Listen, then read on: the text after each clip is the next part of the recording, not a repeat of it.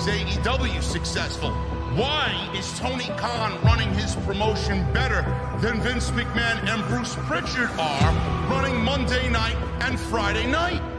Long term booking.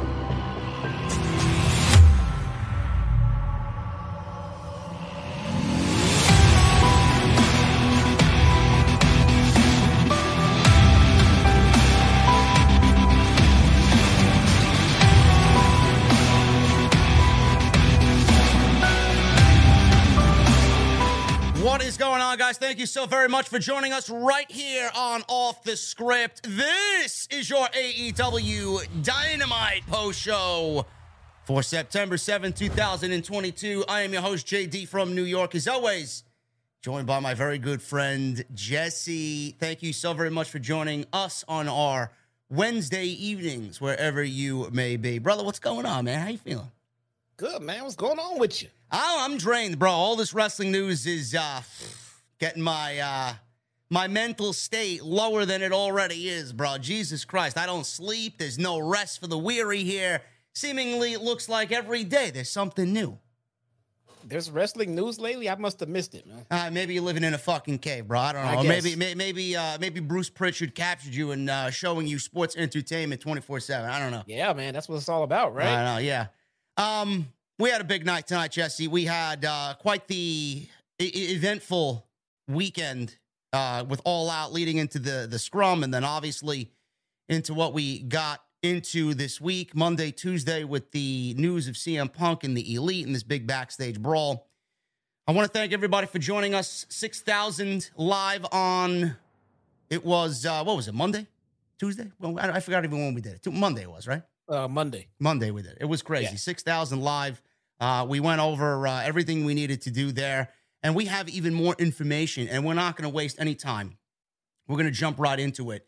And I want to start off with the CM Punk elite fight that happened with everything that came out of the post show scrum. Now, we had the CM Punk side of the story. Apparently, his side of the story was, uh, I guess, reported on yesterday. There was a rumor about his injury, which we will all get into, will lead up to what we got tonight with the open of the show. Okay. I want to do things in chronological order here for everybody that's just tuning in. This is coming from Fightful Select. All this stuff is coming from Sapp. Fightful Select reported that, per the Punk and Steel side of things, after the scrum, the Young Bucks approached Punk's locker room. And I'm sure, Jesse, you know about this and have read about it. Punk wasn't answering the door after having been in a long match, bloodied and really emotional from the scrum. The Bucks were said to have pounded on the door with claims that they kicked the door down. Now you can look at Jesus this. Christ. It was Tuesday. It was Tuesday. It was Tuesday. I'm sorry. Yes, I, I- we don't even know. fucking Tuesday. We, we it's Tuesday. Jesus. Sorry, guys. I'm so I don't even know what fucking day it is, man. Right. Um, they kicked the door down. Okay, you can look at this any which way you want. Uh, EVPs, Jesse, should not be kicking the doors down. That's just the No. way I, I I see it. Uh, no, no, I 100% agree right there. I have a quick question, though, to interject right there. Yes, sir. One of Punk's um, issues was the, the, the issue of leaked information. Yes. How do we have Punk and Ace Steel side only? No, I have I have their side. How do we how do we have their side? I don't know. How do we have their side? One of them two must have leaked it. I'm I'm assuming. I mean, CM Punk called out Alvarez and Meltzer during the scrum, so it's easy to get a hold of one of those guys and get the information out there. Well, I mean, if he Or, doesn't, or like maybe one of the maybe somebody in Punk's camp reached out to Sapp and got the story out there. I don't know. that's a leak on Punk, man. Yeah, All right, just wondering. he can ahead, leak. Continue. He can leak. I mean, shit has been leaked about him, right? So why not? Why why not? Why can't he leak? Yeah, he did it first. You know, Uh, he started it. EVPs EVPs should not be kicking the fucking door down. Okay. No, absolutely not. No. You know, and, and the, the world champion, you can look at it both ways. The EVP should not be kicking doors down. And if you're the world champion, you you should, you know, you, you should really carry yourself as a world fucking champion. But Yeah. but clearly in that spot, in that moment, you know, CM Punk should have expected somebody to knock on his fucking door after what he said. So, I mean, I, I'm still in the belief if, if they had had they not, he would have called them pussies after that. Of course he would have.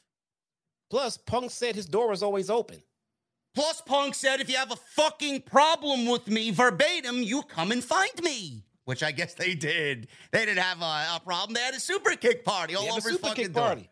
They kicked down the forbidden door, man. The EVP shouldn't be kicking down anybody's fucking door if that was the case. Moving on. According to Punk and Steel's side of things, Matt Jackson swung first. What'd you think about that one, Jesse? Matt Jackson swung first. We read yesterday that Punk threw a punch. Yeah, the initial so the initial narrative was Punk swung first. Then then secondary reports came out and and, and as Nick swung first and you know it unless there was cameras back there, it's always gonna be a he said he said she said. No one on the elite side is gonna say, yeah, we swung first. No one on Punk side is gonna say, yeah, we swung first. No. So No. It's definitely a he said, she said bullshit story. So, according to Punk's side of things, they swung, oh, Matt Jackson swung first, they swung first, but missed and Punk responded. You know, that's not really uh, that's not really how a world champion should be carrying himself. But Jesse, I'm looking at both sides of the, of the story. If someone's taking a fucking swing at you, you're going to swing back at them. I, I just look at it like this. I look at it as as far as in the, in the back goes, a fight broke out, and, uh, and that's just it. A fight broke out. All we really know is that the first quote unquote swing happened at that damn um, scrum Yes. because the fight wouldn't have happened if Punk hadn't did what he did at the scrum. Yes. So that was the that was the spark of the fight. I don't want to say that's the spark of the whole conflict because the conflict existed before the scrum, but that fight wouldn't have happened if Punk had not done what he done at that scrum. Absolutely not. So Punk swung and missed it. Uh. Uh, like like he's Aleister Bla- uh, Malakai Black getting fucking missed in the face. Uh, missed and Punk responded. We're told at that point Nick was pretty much taking it in. Omega and Steel then pushed their way into the room. Ace Steel's wife was in the room. Supposedly she was watching Punk's dog Larry. Uh, that's a huge responsibility there, which is what Steel had told people set him off and made him go ballistic, throwing chairs and ending up biting someone. This part really got me a little, uh, a little. What the fuck, Jesse? So according to uh, the the party here, A Steel's wife was in the room, which this made Steel go ballistic. Now, unless, and I don't believe this to be the case at all. Unless one of the crew members or one of the members of the elite went and lunged at A Steel's wife, I don't know why she's even being brought up here as a fucking defense mechanism for him to go and go ballistic. What the fuck is that about? No, that sounds I- like I bullshit to me. No, I don't. I don't. Um, I don't see that as as as a reason unless I see what he's trying to do to try to justify what he did. But unless he's trying to say that someone was actually attacking his wife, Yes. She's not a damsel in distress, No. dude. I mean, she can get the fuck out of there. She lives and she's married to a goddamn pro wrestler. Yes. She's, I mean, nobody was attacking her. She was fine. Um, maybe Larry started all this shit. You know, Maybe. think about that? You know, Larry, you know, I, I heard through the grapevine, bro, that Larry is uh is a degenerate. You know? Larry needs to get his fucking his, his fucking 90 day no complete calls, man. I know. No more treats for Larry. Maybe maybe maybe Ace didn't bite anybody. Maybe he's trying to fucking cover for Larry. Ever think about that Maybe, shit? I don't know. I don't know. That would be some undercover work. I tell you that. If anybody finds heard- out that. I, I heard, and this is legit. I mean, I was bullshitting, obviously. This is legit. I heard Kenny got into the fray trying to save Larry from the melee. Well, I don't know. Maybe. That, that I mean, bro, actually, if- actually if- I heard he was trying to save put- Larry if- from the from all of the chaos and shit. Bro, if we're putting Larry up against anybody, I'm taking Larry all day long. Oh God, man, So Larry's uh, Larry's cool, but I tell you that dog's fucking hideous, bro. the, the the wife the wife situation that's a bullshit story. I don't believe that for for a reason. He he was simply using that as an excuse to justify his actions. This Yeah. guy was going to war with CM Punk, no doubt about it. It doesn't matter who was there, and it was a three on one situation. So he felt like he had to get involved. His wife had nothing to do with it. Yeah, it didn't help that a few minutes ago in the scrum, Punk just said how he needs friends that would fucking catch him when he falls and then fucking go to bat for him. Yes, and How Ace Steel is one of those guys. He just standing there watching him get into. Of course, he's gonna jump yes, in. yes. So they, So, they- so, so, so, uh, so, according to Ace, so according to Ace, if his wife wasn't in that locker room, he would have been sitting there watching this shit like this. yes, yes, yeah, re- yeah, really. But believe Bullshit. us, believe us, folks. We, we we've dissected this shit quite a bit. We, we've done our homework on this shit. So that that's a bullshit excuse. Uh, from what we heard at Fightful, Omega didn't seem nearly as upset initially, but things got out of hand, and he ended up being bitten. We're told the fight was a very long altercation. I had read somewhere, I don't know where I read that it wasn't long at all. It was over before even you know you know you know it, it got really terrible, and the talk back and forth did not stop after the brawl. There were rumors that CM Punk had injured his triceps during the melee. However, those near him say that it happened during a dive that many noticed during the AEW All Out main event against Jon Moxley for the world title. He could have been, uh, he could be seen icing it after the match during the scrum.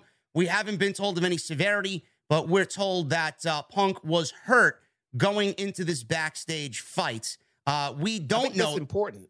It is important, but the thing is, Jesse, we don't know anything about that. The only thing that we know coming out of tonight's show is that CM Punk is going to be removed off television indefinitely, and he's been stripped of the AW World Championship. Nothing about Punk was even mentioned. His name wasn't mentioned, and nothing about his status was mentioned at all by anybody on the show. Yeah, I I, th- I think that's important. The fact that he was hurt in the match, I think that's important when when you try to look into or get into Punk's demeanor and attitude backstage. Basically, he knew he was going to be out of action yet again. Yeah. and he just got that title, so it added to his frustration. So he himself knew that once he left that podium and that live camera, he was going to be back on the shelf again. So he just said, "Fuck it." You know, while I'm here, I got a live mic. I got I got these cameras here. I'm gonna let this shit out because he was pissed. Like I said, I think he was pissed with that crowd reaction, and he knew that once he left that fucking locker room, once he left that building, he was hurt and he wasn't gonna be back. And he two time champion and hurt right away again.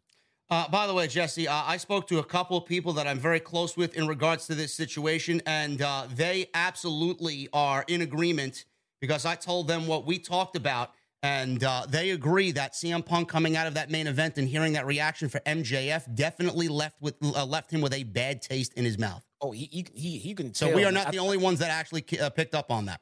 Yeah, it- you can tell. It seems to have set the tone for his fucking mood. Yes. right away. That that scrum was, man, minutes, minutes after hearing that reaction, he knew he was hurt. He was already pissed about the Bucks, about Hangman. He was already pissed. He knew he was going back on the shelf. He knew he was going to be a two-time champion and two-time injured. He was he was pissed. He was he was pissed about everything. He just let it all out. So Steel has been suspended. CM Punk presumably has been suspended. We will go over that in a little bit, but that is the side of the story coming out of the CM Punk Ace Steel camp. Um, now we are going to go into the Young Bucks and Omega side of the story, which is not as uh, as detailed here as uh, the the Ace Steel and CM Punk side of the story. So So, wait, so wait. You heard you heard Ace was suspended. I, I didn't hear a suspension for Ace or Punk yet. I'm just I'm just going out on uh, on on on my own accord, thinking that he just got suspended. I, I heard I heard the suspensions for everyone else involved except Punk and Ace Steel, and I was left to assume that they were going to get special circumstances or different circumstances than the other ones. That's why they wouldn't. Well, I do know I do I do know that both Punk and uh, Punk and Ace Steel were not in the building. They were not in Buffalo at all, and uh, they they did speak to management via Zoom. Is what uh, is what I last read. So they, they Okay. both had they both had individual meetings with man with upper management uh, at some point today. So Okay. the Young Bucks and Kenny Omega, their side of things, say the Young Bucks went to go talk to CM Punk as he'd outlined they should do if they had a problem. The claim was that they opened the door, not kicking it in as claimed by the other side. And before, of course, it was like Jesse said, he said, she said, bullshit. And before Matt Jackson could say anything, Punk had went off and started throwing sucker punches at Matt's head. Bro, I mean, I can't even fucking read this with a straight face anymore, man. The, the whole, the both sides are completely different. Yeah, exactly. They're so far off that I don't even want to hear the stories anymore until an impartial party comes through with a different story. I mean, let one side tell it. Punk and Steel were sitting there in the locker room reading the Bible and and planning their next match, and the Bucks came kicking down the door, swinging and throwing shit, and they're trying to defend their wives and the dog, and the But let the other side call it. They came into the room and Punk just fucking shot at everybody. I mean, it it we don't know. So Punk had went off and started throwing sucker punches at Matt's head. Nick Jackson went to go intervene, and Ace Steel allegedly threw a chair and hit Nick in the face. At least that part of the story lines up because we know from the moment that we heard about the story that Ace Steel had thrown a chair, and uh, now Kenny Omega's getting involved. Kenny Omega's involvement was said to be him trying to remove Larry, CM Punk's dog, from the situation to help keep him safe because he was barking and going nuts. Their side of the story says that once he was handed Larry, uh, handing Larry off, he tried to get A Steel off Nick Jackson, and A Steel bit Omega and pulled his hair. So that that side of the story lines up as well. There, um, yeah, it's nice. Consistent. To, it, it, it's nice to know that Kenny Omega had Larry and his best interest at heart, which is a great thing to see. Yeah. Perhaps the only light-hearted aspect we heard was when someone joked he got bit, and someone assumed Larry the dog bit Omega only to learn that it was allegedly a Steel. Now, we, we heard all sides continuing shouting with allegations of legal threats from Punk's side. Again, this is uh, one side of the confrontation, and you guys now uh, understand both sides of the story here. This is all coming from Sean Ross and Fightful Select. There is, Jesse, uh, legal ramifications. Meltzer did talk about legal ramifications in regards to this. Uh, I don't know what these legal ramifications are going to uh, really be for, but uh, I want to say that it may not look good for Tony Khan if the real information gets out. I, I kind of have a feeling that Tony Khan wants to dumb this thing down. He doesn't want any police reports. He doesn't want any fucking lawyers involved. He, he may he may be he may be having a whole, a whole fucking hush money situation himself here. If yeah, if I could use that analogy correctly.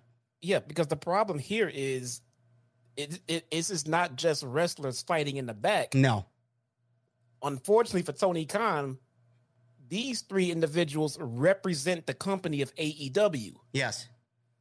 When you're in management like that, it's not just a couple of wrestlers. It'd be the same if Tony Khan beat up somebody in the locker room. Yeah. So if he doesn't, if if if, if so, if Tony Khan were to say, "Look, man, I'm gonna fire you," and then Punk said, "You can fire me. I'm gonna fucking sue AEW for a hostile work environment. I was not attacked by a wrestler. I was attacked. I was attacked by AEW management. He may have his own hush money situation going on here. Uh, I know he does not want to get Warner Media involved. He may be trying to dumb this thing down. Uh, I don't know what uh, this pertains as far as CM Punk is concerned. Uh, I, I don't know. Uh, so that that I don't even want to insinuate on. Uh, but as far as we know, this is the story that is out there to the general public. And anything else that could lead to legal ramifications, I do think that Tony Khan is going to want to fan the flames as quickly as possible and get on with business and then take care of all these parties uh, when, it, when it comes time to. There was a talent meeting, Jesse, today. Uh, this is, according to the Wrestling Observer, they reported that AEW champion CM Punk was in Chicago, not Buffalo. It was also revealed that Ace Steel and CM Punk had a Zoom call at 4 p.m. Eastern this afternoon. Uh, that wasn't the only meeting that took place. Uh, they are reporting that there was a talent meeting with AEW and management, the AEW locker room management, that took place at 4:15 Eastern, with talents, referees, coaches, and announcers. Bryan Danielson, Chris Jericho, and Jon Moxley were set to lead the meeting. Now, I looked at this, Jesse. I read this, and I'm like, if Tony Khan is having a meeting with the, with the locker room and getting a meeting together, Chris Jericho, Jon Moxley, and Bryan Danielson are the best three people to lead any fucking meeting in any promotion period. So they're off to the right start with those three guys representing the locker room. Yeah, I absolutely agree. Um, it's, I mean, it sucks that they're all ex WWE guys. It doesn't matter. They're, they, does, they, they, they're the most level headed in that locker room. It, it, it, doesn't matter. At, at, this point, we're just trying to get some locker room harmony, and yep. these are three of the most respected guys in the locker room. So that it, it's perfectly it's, it's perfectly um, um, fitting that they take care of this situation. Chris Jericho had been complimented by several on the AW roster about his demeanor and resolve as the elite CM Punk situation unfolded. Wrestling Observer also confirmed to Fightful Select that, uh, or, or at least they confirmed Fightful Select's report of a CM Punk injury and added that he needs surgery. And they reported earlier today that the title situation would be resolved on Dynamite, which it was. CM Punk was stripped of the AEW World Championship. Uh, I don't know if the injury is severe enough to strip him of the championship again, or if this is just a a decision by Tony Khan to say, you know what, you, you embarrassed me, you embarrassed the company. Now your punishment needs to be served. Championship, give it to me, give it back to me, and then we'll go on and uh, do what we got to do with that championship. The wrestling news: Brian last reported uh, yesterday that suspensions all around would be coming, and that is exactly what we got this afternoon. At least seven people suspended in AEW. This is also coming from Steve Muehlhausen of DAZN, confirming Justin Barrasso's report earlier earlier this morning that everybody involved in this thing, that's the Young Bucks, Nick and Matt Jackson, Kenny Omega, Pat Buck, Christopher Daniels, Brandon Cutler, and Michael Nakazawa have all been suspended by the company. The Young Bucks and CM Punk have been pulled out of the intro to Dynamite. If you guys were paying attention to that, they were removed from the intro of the show. And Ace Steel was also taken off.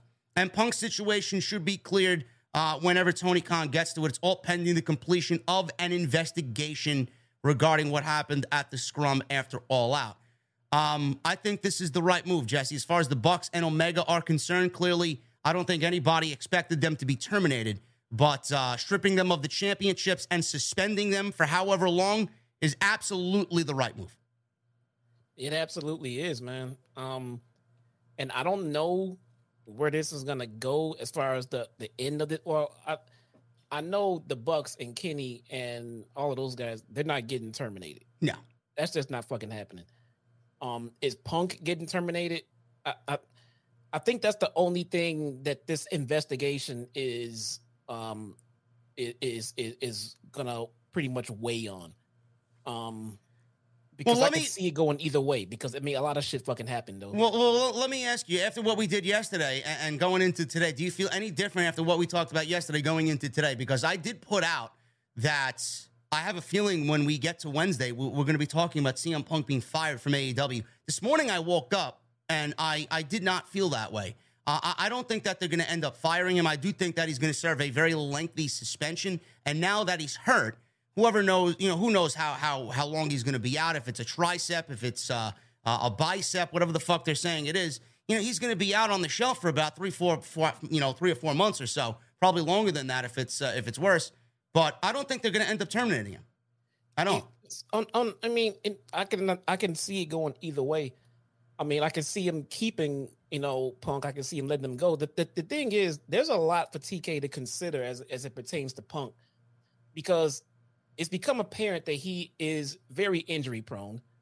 Um, now he has to weigh in and try to figure out how much this situation has damaged Punk's stock as it pertains to everything that he was able to bring to the table as far as fan acceptance and things like that. Man, we know how the fans can be. Is Punk ever going to be world champion again? If nothing else, he's proven that he can't stay healthy long enough to hold a damn championship. No. I mean, so he has to weigh the whole ordeal. I mean, does he cut his losses now and say, forget it, let it go? And that maybe I can make my locker room happier? Or does he say, hey, he still brings something to the table and they've talked this shit out and maybe we can move on? There's a lot to weigh in on that, man. I mean, it could go either way, and I would actually understand either either decision that he he makes. Yeah, I think we as a fan base are, are really in that same mindset as well. I, I just can't wrap my head around Tony Khan legitimately – firing CM Punk. It's just, it's just so out there fucking crazy that I I can't really fully embrace that that that aspect.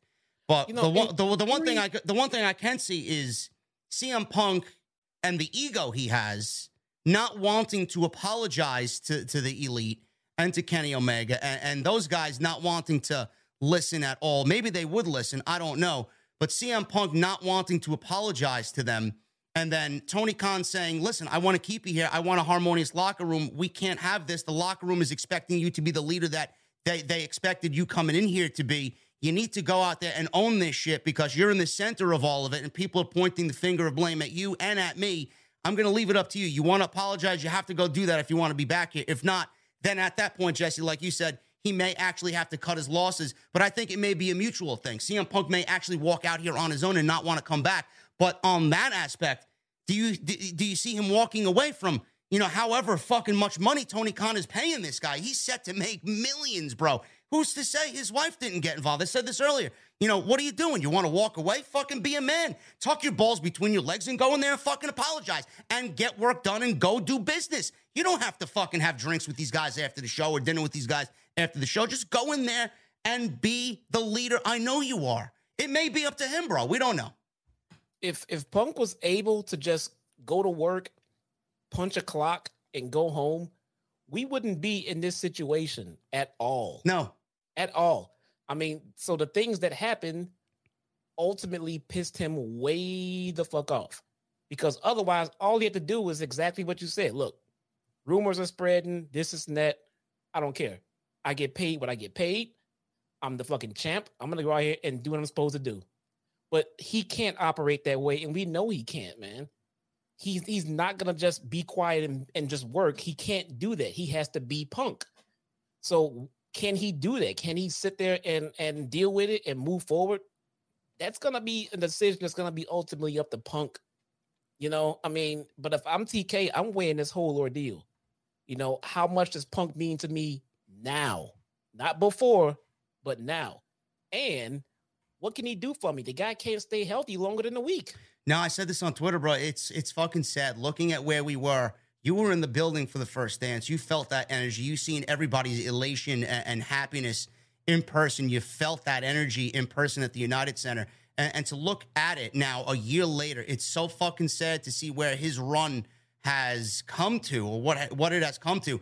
Two title reigns, both marred in injury and drama. And, and, and and hypocrisy, bro. I mean, all the yeah. shit that he was saying when you were in the fucking building. I mean, is it even the same guy uh, uh you know, a year later? Yeah. I, I, don't think so. And with him being injured again, like you said before, uh, Jesse, with Tony Khan really need to weigh his options about how injury prone he really is right now. Maybe the seven years wasn't really doing him good at all. Yeah. Um, with him being injured, I, I, I think we are well beyond CM Punk ever being a world champion again. And I do think that he needs to be used sporadically in like an Edge or a Brock Lesnar like role if Tony Khan still wants to utilize whatever value he has left in him. Yeah, and that would be making I mean, I mean, I, don't think that's something they really want to do. I think they want to get full value out of Punk if they're going to be paying him what he's being paid. But to be honest, and I said this the other day, I said this before. I feel like Punk already internally made the decision that he wanted to leave when he went out there to that scrum and did what he did. I think internally he said, "Fuck it, I know I'm to get fired. I mean, I don't care anymore. But before I go, I'm to say what I got to say. I, I can't, I can't fathom Punk going out there and doing what he did at that scrum and then being in a brawl in the back and expecting to still keep that job. It's almost like he said, well, well fuck it. I don't care anymore. Fuck do, it. Do you, do you think the supposed injury also played into that as well? Yes. Knowing that knowing that he'd be out, like it's, let's say it's a serious injury, he's going to be out yes. six, seven, eight months. Do you think that played a factor into it? He's like, you know, I'm injured now. I just won this title again. I'm gonna have to give it up again. I don't give yeah. a fuck. I'm gonna go out there and drop bombs. I don't give I a think shit. It was. I think it was all of it, man. I think it was that crowd reaction.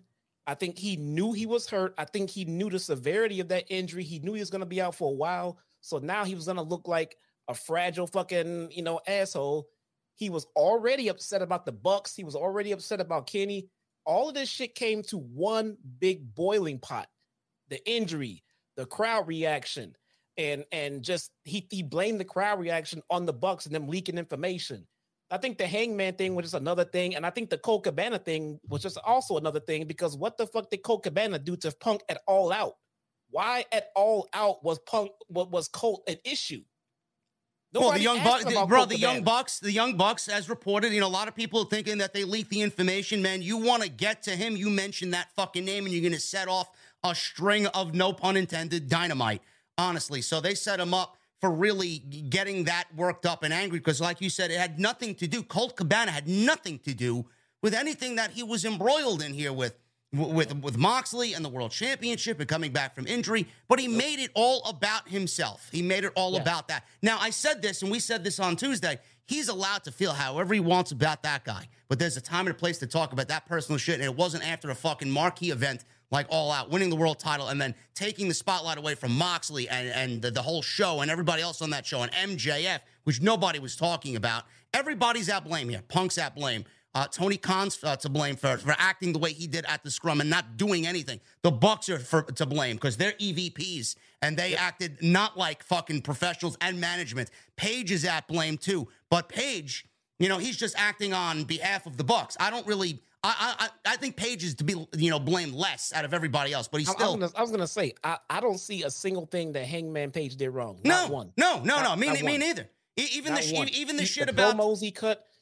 That's bullshit. Nothing is off limits in a fucking promo unless you specifically say beforehand. There's no scripted promos, bro. So if you know there's something that's gonna trigger you like that, hey, Hangman, all right, let's go out and do this shit, bro. Do me a favor. Don't mention anything about this fucking Yeah. Colt Cabana fucking guy. I mean, I don't want to deal with that out there in the fucking public. Other than that, have at it. yeah.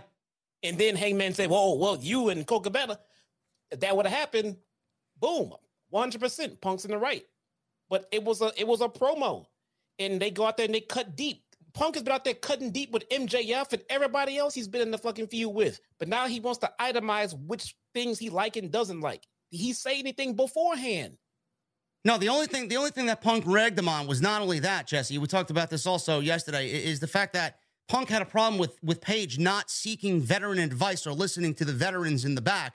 Meanwhile, he just gave us another fucking marquee pay per view main event quality match on Dynamite. I think Adam Page is is exactly where he needs to be, and he's doing what he needs to do. If there is any problem with Page, he will probably go and seek help if he wants it. He wants to learn through his own mistakes. Punk found an issue with that. He thought Adam Page was being egotistical, but the only thing I see there is Punk's egotistical way showing up, and he wants to be this fucking high and almighty. Why aren't you coming to talk to me? Meanwhile, I think we can all agree that Adam Page didn't really do anything.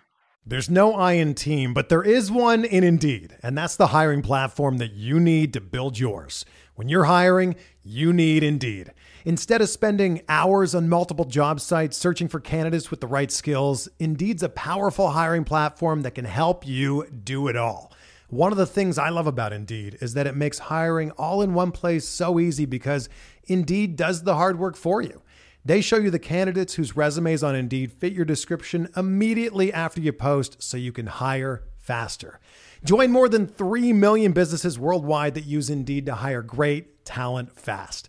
Start hiring now with a $75 sponsored job credit to upgrade your job post at Indeed.com slash Blue Wire Sports. Offer good for a limited time. Claim your $75 credit now at Indeed.com slash Blue Wire Sports. That's Indeed.com slash Blue Wire Sports and support the show by saying that you heard it on this podcast. Indeed.com slash Blue Wire Sports. Terms and conditions apply. Need to hire? You need Indeed. He All didn't. right, yes, gotta- yes, I You know. I see. these It. two fucking bombs here. I see it. Angela Laga with a $150 bomb. And we had 813 Car Guy with a $100 bomb. Thank you guys very much for all of your generosity. We are 5,000.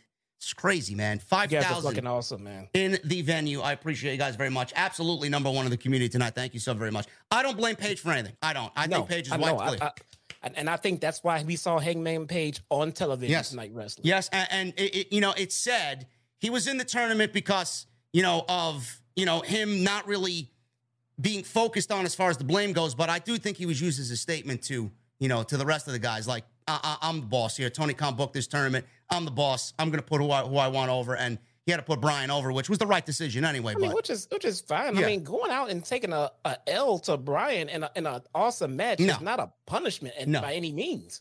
You know, the punishment is not being on television like everyone else. yeah, yeah, yeah. So You know, uh, Hangman did nothing wrong. I mean, it's, I mean, Punk got really, really fucking heated. But at the end of the day, Hangman did not cross any lines. He did nothing wrong. I don't know why Punk got so upset about Hangman's comments in that interview. Those comments were of his own belief, and he's free to them, bro. yes, And and Punk 20 years ago would agree. You can say what the fuck you want. I mean, I mean, it's not like he went out there and did what Punk did at the scrum. Hey, um, Mr. Hangman Page, uh, what do you think about listening to the veterans? I don't like CM Punk. I don't think Punk brings anything to the table. I'm not listening to Punk. He's not anything. That's not how the fucking interview went, bro. no. that's not, Not how it went. It So was Punk basically no he right wants to learn. He wants to as he learn through trial and error. He wants to go out there and and do and and make a mistake and learn how to fix it on his own. There's absolutely nothing wrong with that. Nothing. Right. I, I, don't have. I'm not pointing a finger of blame at Hangman at all in this. And Hangman don't even look like the fucking confrontational guy that people are making him out to be. I mean, this man was gone by the, by the, by the melee. Yes, he was, he was out of the building. Home, he wasn't even in the building. He left during the fuck. He left before the scrum to go home. Yeah, I'm out. I'm going home. He, thank God I did. Shit. So this leads us to where we got to tonight. Tony Khan. He was obviously going to make a decision. We got the seven suspensions and Tony Khan in a pre-recorded backstage uh, promo or vignette. I'm glad he didn't go out there on uh, live television because we know how he gets. So I'm glad that uh, he was there in, in, a confined space. It looked like he was reading a cue card or a teleprompter. Fans booed him. Fans booed him. Were you surprised at that, Jesse? With fans booing Tony Khan? No, man, no. I mean, the fans know that he did not handle it like a like a true no. owner, like a true boss, man. So they gave him his just booze. You know, yeah. It, he deserved those. He, he did. let his locker room go into shambles, man. Take fucking control. He said after all out, he for, he's forced to vacate the AEW title as well as the AEW World Trios Championships. Said new Trios champions will be crowned tonight in a match between Death Triangle and the Best Friends and Orange Cassidy. Said an AEW World Title tournament, uh, tournament of champions would take place. Adam Hangman Page versus Bryan Danielson tonight, with the winner facing Chris Jericho next week. Sammy Guevara versus Darby Allin on Friday, with the winner facing Jon Moxley next week on Dynamite in Albany. The finals would be the main event of AEW Dynamite Grand Slam on September 21st. He touted each of the competitors and their title histories in AEW. He promised that tonight would be a great show and that AEW will be at its best in the next few weeks. And then he threw it back to Excalibur Taz and Tony Schiavone. Tony Khan, Jesse, tonight, for the first time in I don't know how long, showed how to be a boss. And I felt like he handled this very well, spoke very well. And I, be- I believe he made the right decision here by stripping everybody of their championships and sending them to wherever they need to go. He made the right call here and he handled himself great. The, so I agree with the call of stripping the titles. Um, unfortunately, that that was necessary. Um, I would have liked to have come. I, w- I would like to see him come out to that live crowd and just and take his lumps. You know, it is what it is. Um, he did come out to the live crowd after Dynamite, and just kind of just pumped up Rampage. You know, but all in all, I mean, everyone's still waiting to see what happens with Punk and Steel. But all in all, yeah, I mean, so far so good. Those titles are stripped. No more interims. I mean, the title. I, I just texted you earlier tonight. The titles in AEW are worth shit. No titles in the company are holding strong right now. None of them. Yep. So he he he needs to go back to the drawing board and figure something out, man. He, he, he can't get a solid champion to save his fucking life right now. I think he handled it well. I think he made the right decision, and I do feel like this show was a statement show. You know, you heard the report about Tony Khan and, and AEW management and, and, Chris Jericho, Bryan Danielson, Jon Moxley holding a, a, talent meeting backstage and them being the, the speakers of this talent meeting, leading the locker room. It, it, it honestly felt like, Jesse, this show tonight was a soft reset. Uh, I felt, especially in Jon Moxley's promos, Jon Moxley's promo tonight, which we'll get into, was a call to action. It was a statement promo. it, it is something that you know, lit a fire underneath the roster on tonight's show. Wardlow, even, he came out very emphatic about what he said tonight uh, after he squashed Tony Nese. It, it, it, almost sounded like, and it felt like throughout this entire show, that that meeting did a lot of good, especially coming out of the last meeting, which basically did nothing because nobody really took anything serious from what Tony Khan said. Um, lit a fire under everybody's ass, and that's the way I felt like the show was tonight. A lot of fire lit under everybody. I hope so, man. I, I really do want to see. I want to see this shit kind of get rectified. I want to see them get back on track. I mean, I want to see AEW to get back to where it is. You know, somebody on Twitter, somebody on Twitter called me uh, a fucking uh, a WWE fucking uh, uh, uh, mark. Oh, they called you a shill. Call me a shill. Call me a WWE shill. They called you a Paul Levesque dick rider call me a call me a, a bot, call me a WWE. Yeah, me. I'm I'm I'm, I'm trying to figure out in, in, what in what one instance can this person name where I was a WWE fucking. This guy town smart is a WWE android. Like me. I was so fucking confused. I asked, I said, please tell me, how am I being a shield? He never replied back. Of course never. he did. Never. It's like, they, put, they they pull they pull it out of their pocket, bro, and it's like they they got empty pockets. Here you go. Here's my here's my comment to you. I don't have a rebuttal, but that's my comment. I don't even cover WWE. Uh, I'm like, this guy stopped. This guy fucking... stopped watching Monday Night Raw for like the fucking two years. Out of all the stupid shit that happens on Twitter, and a lot of stupid shit happens, I was completely fucking dumbfounded by that. I'm like, where did you get this one from? Welcome to Twitter, bro. I see. What the hell, man? What the fuck? And it doesn't get better. I had an email. I had an email today. JD, what do I have to do to get in good graces with the IWC? Don't. You don't. don't, don't you don't want it. Don't walk through that door, bro. That's my. That's it. my. Uh, my uh, advice to you. I was so taken aback. I'm like, oh, am I? Wait a minute. What did I? No, no, it's not me. No, you a fucking idiot. No. Still, people are still people are calling me a WWE show. I'm like, uh, uh, like two well, months, I mean, two, I mean, two months ago, I was nothing but a fucking negative prick. Now I'm a WWE show. That can't, well, that can't be, bro. That that's different. I mean, that's, I mean, I mean, I mean, just get Braun Strowman on the TV, bro. Then, then, then they'll see I'm not a shill. I mean, seriously, fucking Twitter, man. Anyway, I, I, thought this was I thought this was great, and uh, the world title situation is now uh, going to take place at Grand Slam. Uh, I don't know if you guys saw or watched the show tonight. I don't know if you're just tuning into us and didn't watch the show, Jesse. I don't know if you've seen the brackets or not, but we got Page and and Bryan, which obviously Bryan won tonight in a great match, and then Jericho. He's there. He's already in the uh, the semifinals uh, for whatever reason. I guess because he beat Bryan and they got wins, and then Moxley got put in the semifinals because you know obviously he got fucked over here with CM Punk doing what he did. So he gave them both buys. So we got Bryan and Jericho now, and then I'm assuming we're gonna get at, at a Darby and Sammy, we get Darby and Moxley in a match. I think that is a very intriguing match. I honestly think, bro, when we get to Grand Slam, we're looking at a, a Jon Moxley and a Bryan Danielson World Championship match, and I absolutely believe that is the right way to go. And I don't see the title going back to Moxley because I feel like whoever wins this is going to drop it to MJF anyway. I honestly think that we're going to get that match, and Bryan should be the world champion, bro. I think Bryan being the world champion is a statement in itself. He's the guy that a lot of people really hone themselves after. He is a locker room leader, he is straight edge. There's nothing about this guy that nobody likes. I, think that's the right way. And him being the, the locker room leader and the champion of this company is a great visual and a great morale boost you can't go wrong. No.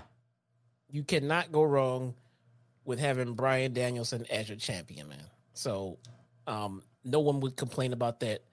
It's just it just sucks because we now already know the you know there's gonna be two champions, you know, in quick succession because we know whoever wins is gonna lose that fucking title to yeah MJF. Yeah.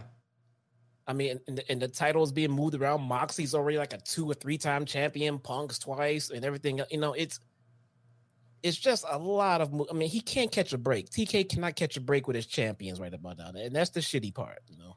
You know, I'm looking at this like I said, Jesse. I, I said this was a soft reset. You know, I'm looking at all this shit take place, and you know, I, I feel that same way about the AEW title. But you know, it, it's now it's now a part of AEW history. And we have to look at it and we have to accept it for what it is. And we have to now take it and, and move forward. And I honestly think if he wants to make this right, and he wants to get that locker room back, you need to start looking at the guys that the locker room absolutely adores. And you cannot go wrong with Bryan Danielson. I think that is a great way to start all over again if you're Tony Khan and AEW. And then when CM Punk, if CM Punk eventually gets back to the locker room, I don't know where he fits in. Uh, will his mentality change? Will his ego be fucking, you know, cut in half from what it was coming out of All Out? Is the elite going to sit there and really understand that they need to be the locker room leaders that they were expected to be? You know, they can't be EVPs knocking on fucking people's doors looking to swing punches at the world champion. That's not an EVP. I even said take the EVP titles away from them. You know, belittle yeah, them. I, I, I, think that should be. I take the EVP agree. titles away from them and make them like everybody else, another member of that locker room. It's like the inmates running the asylum, and everybody was right talking about this shit with them. They're going to end up getting a big ego, and they're going to ruin what is a great thing with AEW. No, no, I absolutely agree. I don't know if there's a, I don't know if there's a legal matter there, as far as contract goes, like a contract that um um a, a contract an EVP contract type deal. I don't know if that exists or not. I don't know if it's just that easy for TK to say, okay, not EVPs, get out. Yeah. I mean, he's the owner. Maybe it is, or maybe it's in writing. Who knows? But if it's possible, yeah, I agree. They should be stripped of those titles right away. So that is that is everything with the CM Punk Young Bucks Tony Khan situation uh, and, and what happened. The decision. Uh, everybody is suspended except Ace Steel right now. We don't have any new anywhere on Ace Steel. We don't know if he's suspended or going to be fired. We don't know about CM Punk if he's going to be suspended or fired. Uh, all we know is that Tony Khan made the right decision here, stripping both the Elite and CM Punk of their respective championships.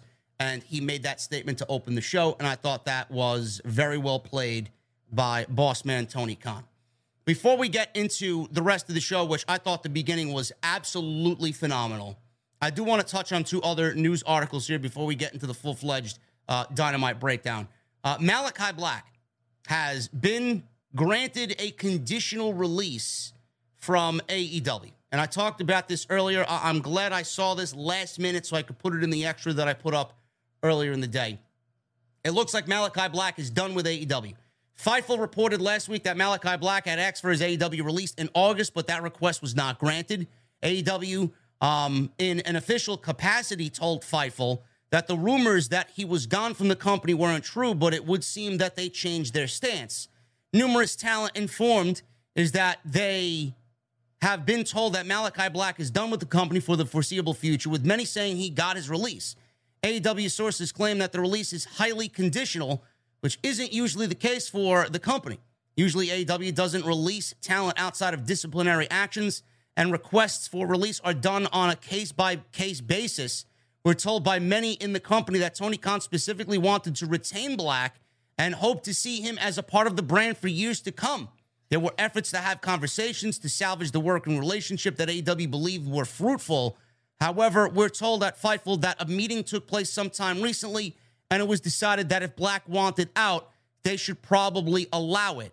Black kissed goodbye and bowed to the AEW crowd after his match at All Out when he was pinned by Darby in that six man tag.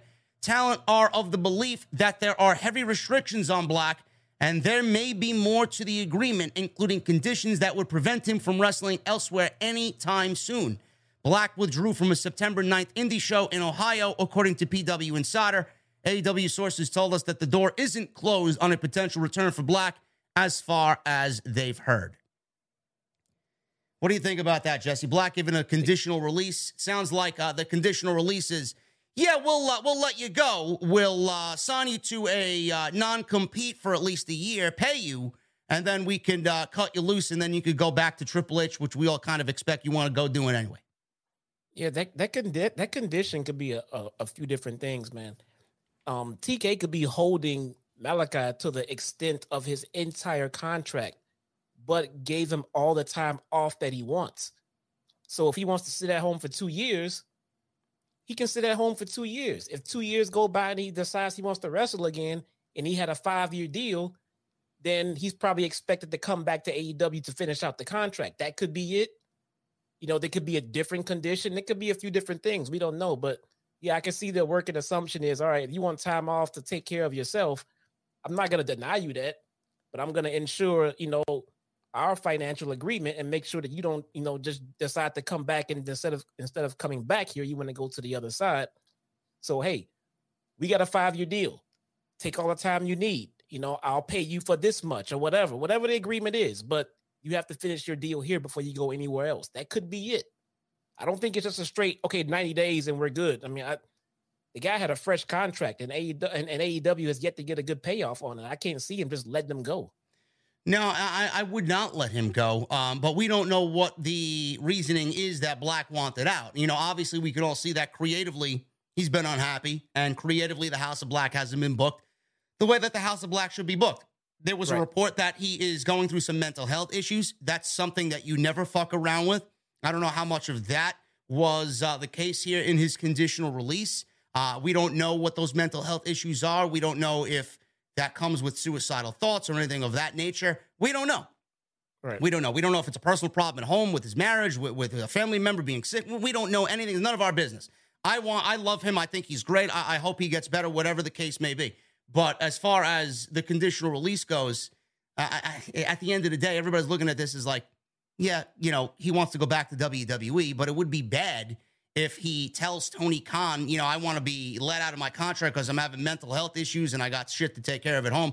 And then he lets him go, and then he pops up on fucking WWE TV five weeks later. I mean, did you really have mental health issues, or did you just did you just want out? Uh, just, yeah. just be honest with me. Yeah, yeah, I, I, would be I'd be pissed. So I mean, it, it's right for him to to to to cover his investment. You know, I don't see this as being the same as WWE saying, "Hey, we're gonna fire you, and you can't go work anywhere else for ninety fucking days." You know, not the fucking same thing. You know, I, I'm you know I'm willing to employ you. I'm willing to put you on TV. You need time off. Take your time off, but I can't have you going to work somewhere else. So I mean, to me, it makes sense. There's also a uh, news article on on Thunder Rosa. Uh, quickly before we get into the AEW review, Thunder Rosa AEW rumor killer. There was uh, a couple of online sources that were uh, reporting that Thunder Rosa had also asked for her AEW release. Bryan Alvarez confirmed that Rosa has not asked for her AEW release. Rosa is currently taking time off after announcing she's dealing with a back injury and there have been conflicting stories on the reason she's off TV, but whatever's going on, she right now is still with AEW. So be sure you guys are getting your news from credible sources. Thunder Rosa has not asked for her release, according to Bryan Alvarez. We will leave it at that. And we hope that she gets better as far as the injury is concerned, because, you know, there are people out there that don't even believe she's hurt, but that is not the case either. So uh, that is what's going on with Thunder Rosa, and we'll just leave it at that. All right. Let's get into uh, the breakdown of Dynamite here. Uh, MJF. MJF, bro, did MJF play you like he played me? Did you think he came out as a baby face and was yeah, going to stay a baby face? I mean, he, he played the shit out of me. I'm like, get used to this. I, I was expecting this. I didn't expect him to go balls to the wall baby face, but he played it well. I thought I, I thought the very least we were gonna get you know tweener. Yeah. MJF. But then when yeah, when when Mox came out, he's like, okay, fuck this. I mean, and heel MJF is always best. I mean, let's, let's be fucking real. Uh, I know. I, I can't. It sickens me to even think about a babyface MJF, but he played it well. Um, yeah. MJF made his ring entrance. He came out wearing a Buffalo Bills jersey. Fans cheered him big time. They showed a, a fan sign saying, Save us, MJF. He said, Buffalo, New York, the devil is back. He asked who is excited to see him. He says he loves Buffalo. Said the greatest quarterback of all time, Josh Allen, is from Buffalo. So the last time they saw him, he might have said some offensive stuff, but he thinks they can all agree he didn't mean it and he was just kidding. I love AEW, guys. I'll never leave this place. I should have picked up on that right there. he started an AEW chant with the Buffalo crowd. Taz says he loves all of this. He says he didn't mean it when he called everybody stupid marks. He said, without them, there is no MJF. So he asked for a round of applause. He said, he needs to address the big, fat, smelly elephant in the room. He pointed at someone and said he didn't mean them. Uh, and then he called this fat slob, this uh, this heifer in the crowd. Don't worry, gorgeous. You're beautiful. We'll meet up after the show. He's such a dick. no, they will not. And MJF didn't mean a fucking word that he said. You see, you he see basically said, "Honey, honey, you're a fat slob. Lose weight, please. You disgust me." You see the picture he posted of him on a plane? Yes, I did. And, and Sapp quote tweeted it said MJF got on the fucking plane. Yeah. was, that was a good one. That was a good one. He said the title has been vacated. He told fans not to boo, don't boo. He said there will be a tournament of champions. He says he knows one guy who deserves that championship. I'm all about working smart, not hard. He explained he has a chip that guarantees him a title shot anytime he wants. He said Tony Khan is also paying a load of freaking money so they started chanting MJF, MJF. He told them to be quiet because he's got only so much time allotted for this promo. Shut up, please. Jeez. He said that they might think that they're in the dark times now, but they're not. He says they need leadership. I can't think of one person more trustworthy. And he told a story about a wise Jewish man whose name also started with M. He said when his people needed help, he split the sea wide open and walked them through the promised land or to the promised land. He says he's not telling them he's Moses. He said that's ridiculous because I'm better than Moses. He says he's going to win the AEW world title because I'm better than dot, dot, dot. You know it. Better than you, and you know it. Um, Jon Moxley's music played. Jon Moxley came out after he did his quote. They showed him backstage heading towards the arena. He didn't look like he wanted to be fucked with tonight. He got in the ring, had his jacket on. He looked at MJF directly in the face. You are full of absolute shit. Fans booed Moxley. This is how you know people are wanting MJF back. They booed Moxley. So let me get this straight, Jonathan, says MJF. You think I'm not being sincere here in Buffalo, New York, in front of all of these grotesque poor lard asses who have quite possibly the worst football team in the history of the United States of America. There we go. He took okay. off the Bills jersey, wiped his ass with it, and then said, Josh Allen sucks. I laughed my ass off. Much better. He told Mox that he might be a little woozy because he went to sleep on Sunday. He said maybe it's true he doesn't care about AEW or the people, and he looks at the world title as nothing more than a bargaining chip and that he can use it in the war of 2024, the bargaining war of 2024. And maybe he could take it to a real wrestling company with real fans and real wrestlers like my friend and hero, the American roller coaster, Cody Rhodes. Or maybe, just maybe, I could I could work for a real boss. A the real only Khan. Khan in professional wrestling that's worth the damn, jolly old Saint Nick. And then he quoted my personal hero, also the game, saying that it's best for business. Oh God, I love it. I, I don't know. I don't know how anybody could fucking cheer MJF and then fucking be unhappy about this MJF. I don't get it. This is great. Moxley slapped the microphone out of his hand. Mox said this isn't the time or place, and he's no in, in no mood. So he needs to leave the ring right now, or I'm going to make you leave. Fans started cheering Moxley again, started chanting his name. MJF took off his shirt and he couldn't get the one sleeve off of his hand. He then is standing there shirtless. And MJF, Jesse, you know, I, I noticed these things. MJF has a uh, a great looking physique, man. It looked like he's been working out in his time. He's got like a nice little fucking six pack there. He looks phenomenal. He does. He does look, looks good. He man. looks great. Um, so we got Moxley in there and MJF bouncing. He said he's pissed off and embarrassed about many things, but most of all, he doesn't have the AEW title. He also said uh, MJF's music sucks. He said that to MJF as he was walking through the tunnel.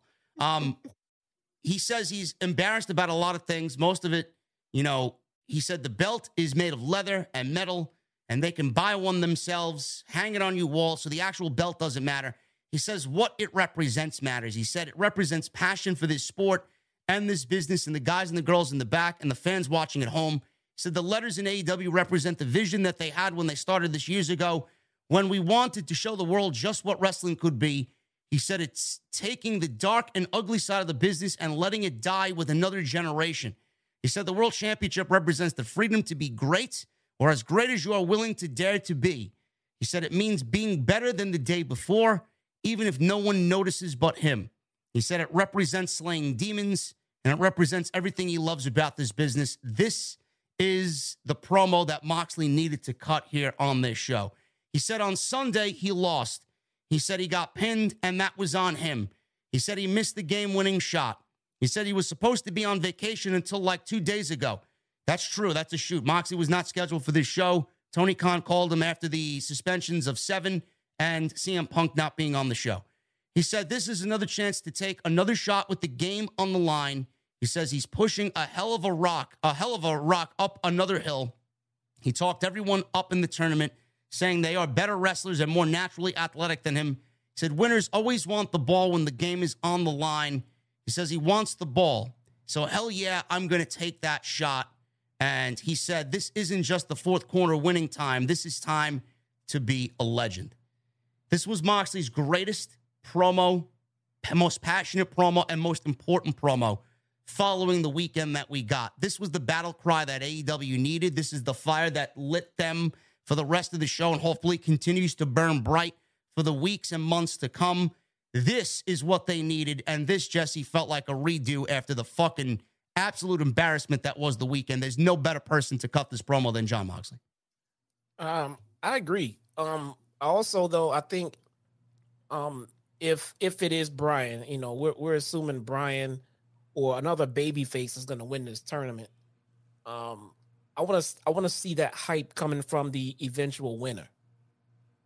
I want to see. I mean, I want to see Bryan Bryan Bryan seems to be caught up in this Daniel Garcia thing. Yeah. So is he going to transition to world champion, or is he going to stick with this Garcia Jericho deal? No, Bryan's going to beat Jericho in the semifinals, and I think it's going to be with help of Daniel Garcia getting involved. That could be too. Um, I want to see whoever the next champion is start to get to get them to get themselves hyped up into that position to be the world champion, to to be the front man, so that MJF can fucking knock him off that pedestal when he's ready. Yeah. You know, so if, so so I want to see the, the the kind of promo we just got from Mox. If Mox is not gonna eventually win, then I want to see the eventual winner start doing these promos as we get through this tournament to make it that much of a bigger deal when MJF takes it. I like, yeah, I'd like to see that myself. Um, Yeah. uh, let, let's get there first. It, it could be, it's a toss up. I mean, it could be Moxley. It could be, it could be Bryan. I, I'm not going to be upset by either one of them. No, This was, this was exactly what they needed. I thought this was probably one of the greatest opens in Dynamite history with what Tony Khan did, asserting himself as the boss, letting everybody know that he made this decision and he's okay with it. This is how it's going to be done, leading to MJF coming back and him being MJF and being great as usual. Moxley cutting that promo exactly what the locker room needed. Grand Slam is being set up not only to be a memorable show for AEW, but it's setting itself up. AEW setting Grand Slam up to be a celebration of moving forward in the future with a champion that the company absolutely desperately needs. And it's either going to be Bryan Danielson or Jon Moxley. And I'm I'm here for it. And I, I you cannot pick anybody better than those two guys right there. I'm telling you right now. That's what the main event is going to be, and that's what it should be. yeah, no, I absolutely agree. And, and I was just thinking about this just now, you know, as far as this punk situation. When say okay, so if he if he comes back eventually, whenever it is, say he's not fired, how how do they handle CM Punk promos going forward? Because apparently, I mean, look what promos got us as far as unscripted promos and dealing with Punk. Do we now get uh, mild and and and watered down promos that don't really cut deep anymore because we don't want to revisit what we just had to go through? No. CM Punk, if CM Punk is suspended and he will be back whenever he comes back, there is absolutely no way that CM Punk can come back as a babyface because everything that he said, Jesse, you were in that building a year ago. Everything that he said up until where we see him now is absolute fucking, it's worthless. Yeah. It is it is garbage. There is no fucking way that CM Punk is going to come back and not be a he. He has to be a heel. And if he doesn't come back a heel, the fans are going to tell Tony Khan exactly what they think of him. And I don't think he's going to get a a, a fair reaction at all, Jesse. He's going to be fucking vilified when he comes Oh, back, and rightfully heel. so. And He's- rightfully so. he's gonna be healed. They, they, like you just said, the fans are gonna force him heel, and I really, really think that that reaction really pissed him off. So does he want to come back heel? I don't No. know why he wouldn't. That's the best CM Punk that we know. I agree. I agree, man. It just seemed like he wasn't ready for it. I didn't want to do it, or just got upset. I, I don't know. It seems that the promos and what everyone else is talking about and doing is is really pissing him off way more than it should. This is not his first rodeo, man. He's been around locker rooms where people talk before. This is nothing. This is nothing new to him. Nothing new. But all of a sudden, it set him off like none other tonight or, or that night. MJF is showing how valuable he is, and MJF is really backing up everything that he believes in himself. Uh, You look at MJF and the way he handles himself, the way he looks, the way he carries himself on TV, how great he is, how must see he is, how he models himself after all of those that he has garnered influence from. If Tony Khan hasn't already signed him to a deal, uh, I, I don't. I don't really understand how Tony Khan i- is going into this. And we got another one hundred dollar bomb. I see. I don't know how Tony Khan is going into this, not giving this guy a fucking blank check, bro. I really don't. I mean, out of everything that he's seen this weekend, you're not going to give that man whatever the fuck he wants. That's the future, right there. That is AEW. If you want AEW to exist, that man needs to be on your fucking television and to be the face of the company. Yeah, no, I agree. I agree, man. $100 bomb by KW. That is the third $100 bomb tonight. You guys are fucking amazing. Thank you so very much, guys. We will go over the super chats a little bit later on in the show, but I appreciate you guys very, very much. Jon Moxley, through the injuries, through the fucking pandemic, through everything that this company's been through, the fucking drama, the childish high school antics, Moxley has come out of this a consummate professional. Again, I said it all through the last several weeks. I'm going to say it again. If you look at an MVP, if you guys are wondering who the MVP of AEW is, there is absolutely nobody in discussion but Jon Moxley. Nobody. Yeah, I agree. Moving on, we got Death Triangle. They opened up the show with the Trios Championship. Pac, Rey Fenix, and Penta against Orange Cassidy and the Best Friends. This was awesome. And I did not expect Death Triangle to walk out as the new Trios champions. I, I felt like this was going to be an opportunity for Tony Khan to get a title on Orange Cassidy, but that was not the case. Orange Cassidy and Penta started the match off. Cassidy was throwing his sunglasses to Danhausen. Penta did the glove spot. So we get all three of these, uh, all, six, all six of these guys, rather, uh, ending up uh, in a melee here. It ended up with Death Triangle being dumped on the floor and getting hit with a flip dive after being launched by Taylor and Beretta. Chuck Taylor hit a dive off the stage onto all of Death Triangle. Pac was able to get the heat on Beretta once they got back in the ring and slowed things down. Pac stomped the ankle, working over the neck a little bit. There was a spot with Danhausen and Abrahantes on the outside. They were uh, doing their shit. Danhausen wanted to curse him. And then uh, Abrahantes did the no fear in front of Danhausen. Pac then gets involved and kicked Danhausen in the face. Ate a crossbody by Cassidy because he was distracted by Danhausen. Cassidy hit a tornado DDT. Pac sells Cassidy's DDT like fucking death. Ridiculous. Unbelievable. Taylor hit Soul Food on Fenix before Beretta hit a half Nelson suplex and then a tornado DDT on Fenix. All six men got involved again. Big melee. Everybody was hitting all their big moves, ending with Penta hitting Made in Japan. And Death Triangle reversed a move on Fenix with a pair of super kicks. Pac made the save after uh, um, they were going for the, the best friends were going for a move on Penta. The Death Triangle hit stereo Canadian destroyers on the best friends, leaving Chuck Taylor open for a black arrow for the pinfall. One, two, three. Pac wins the Trios Championships with Penta and Rey Fenix, new Trios champions. I think a lot of people are happy about this. They got a second chance, and I think Jesse, we could uh, we could now start calling Pac uh, two pack.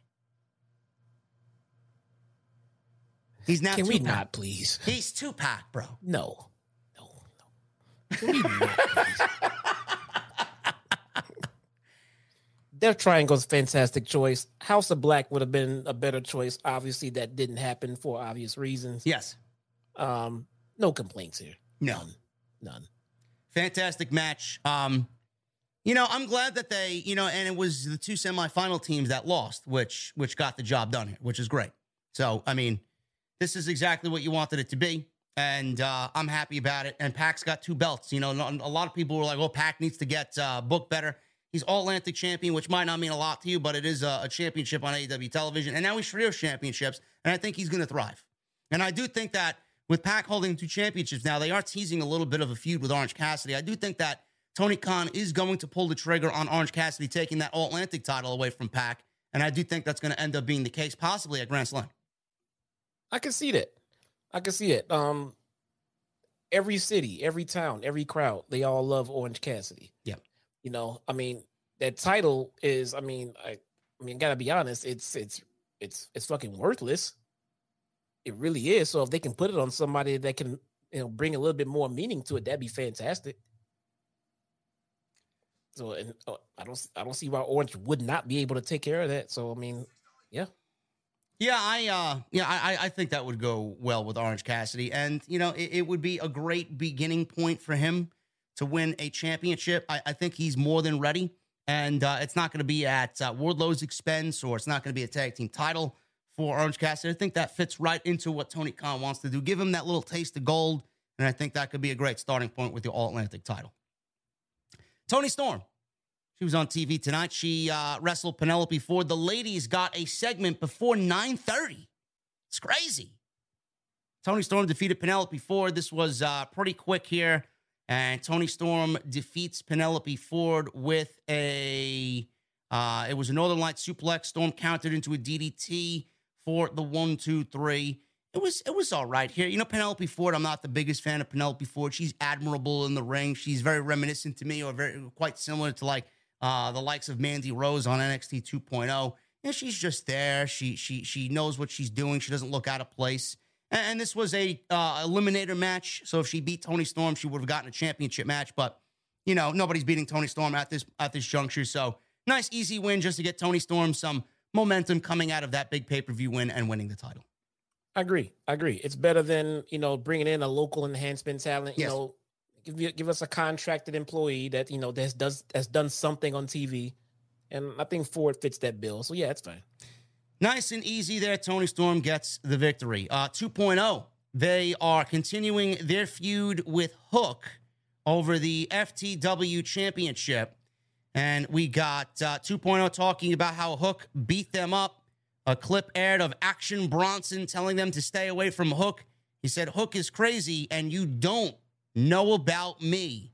Matt Menard, Daddy Magic, said at Arthur Ashe Stadium, he and uh, Angelo Parker are coming for them.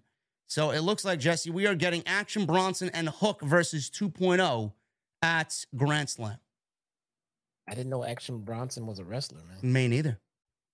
But He's I guess they want to give Hook a big uh, New York City victory. He's a, he's a big dude. I guess this will be taking place on the Rampage portion of uh, of Grand Slam. He looks like Otis. He does. he does. He looks Looks like, like Otis. Otis, man. Big Otis Dozovic. Heavy know, machinery. Moving on, we got the acclaimed. They walked out with Billy Gunn.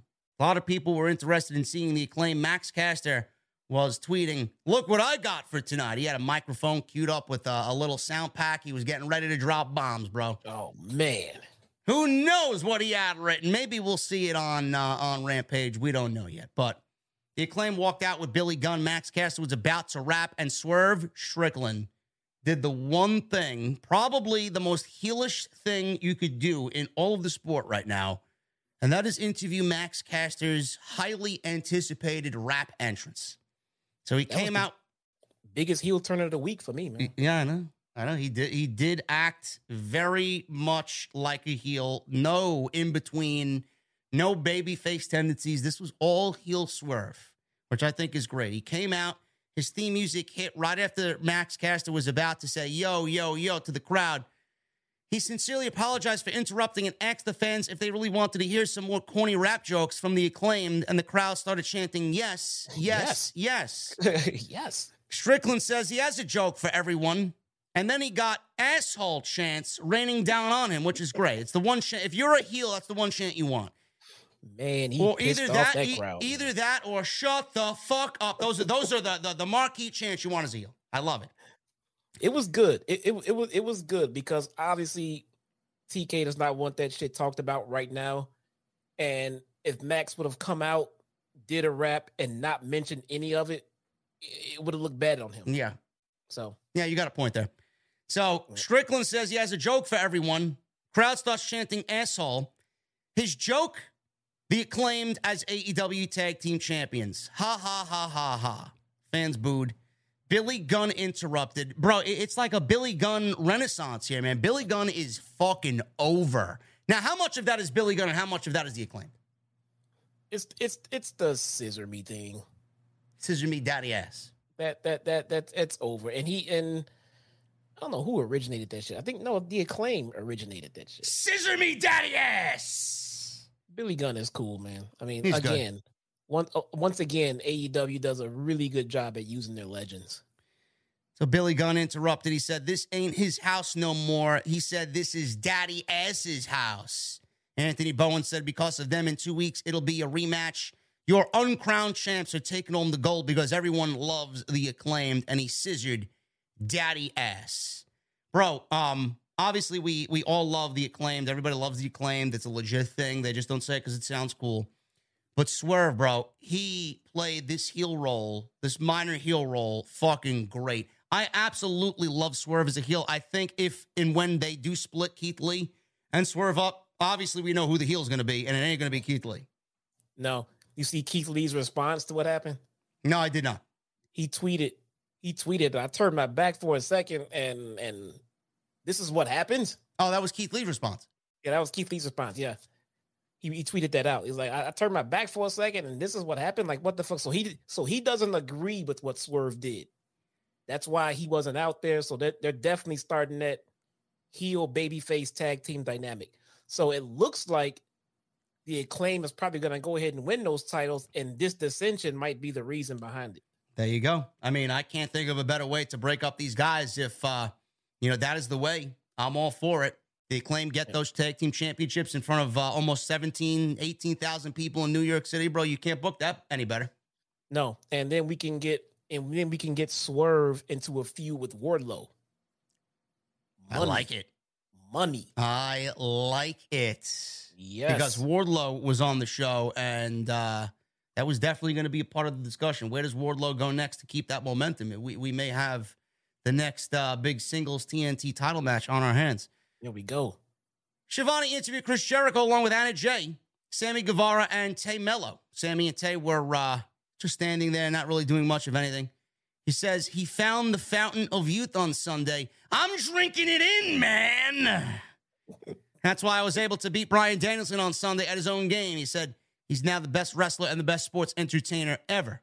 He said he'll beat Danielson again next week at Dynamite and go on to Grand Slam and become champion for the eighth time. So it, it, kind of it kind of made it seem like he gave away the winner of the match by saying Danielson was going to be beat by him next week. Meanwhile, Danielson hadn't even wrestled at this point against Adam Page. Yeah, yeah, that's true. I didn't think about that. He kind of gave it away, but I, I Yeah, guess everybody I guess everybody kind of knew he was gonna you know wrestle Danielson anyway. Uh, he said AEW is his company. It's his effing locker room, and no one is taking that from him ever.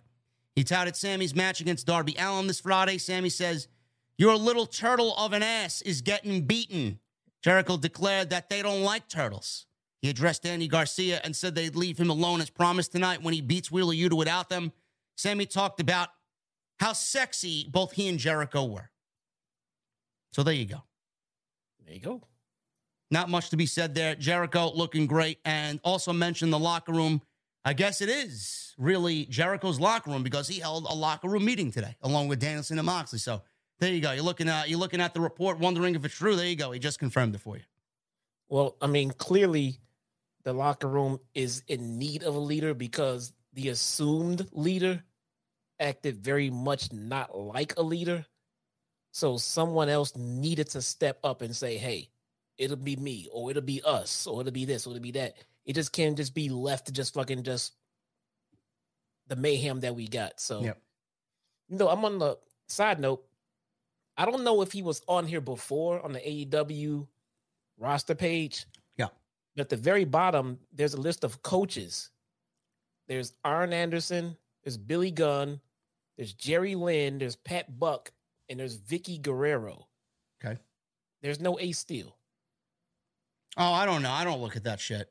I mean, you were on there yesterday. Oh, you were you were on there when uh, Malakai Black was uh, supposedly removed from the roster page. Did you see him there Yeah, he was moved around the page, but this page was just recently updated just after Dynamite. So that's why I'm looking at it now because now now Punk is not on here as champion.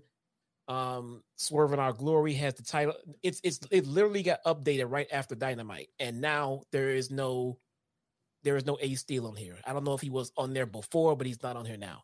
Oh, that's a good question. Everybody in the chat can verify that for us. That's a very interesting aspect. Maybe it gives us a little insight as to where Ace Steel is uh, going to end Yeah. up here. So, uh, and I let- thought let about it because Pat Buck got suspended and he's on the coach's page. yeah, but there is no Ace Steel. So I was wondering if he was there before. I actually do not know. it's amazing, it's amazing how Pat Buck came over from WWE and he's already suspended by AEW. Maybe he's the That's reason for all this, bro. Maybe it all, maybe maybe the downturn in AEW is all because of Pat Buck. I'm I'm listening to all of the stories about that fight that broke out and all of the different versions. Not one did I hear anything about what Pat Buck did No, nothing. or or or or Cutler. Cutler. You didn't hear. You didn't hear about Park, uh, uh, Pat Buck. You didn't hear about Cutler. Uh, you didn't hear about Christopher Daniels. Christopher, yeah. Now I, I'm wondering, what if, what if Christopher Daniels and Pat Buck, they, what if they didn't in um, take part in the fight, but they were supposed to be the ones watching the fucking back? And you know, uh, Christopher Daniels is head of talent relations. Well, there you go. That's why he got suspended.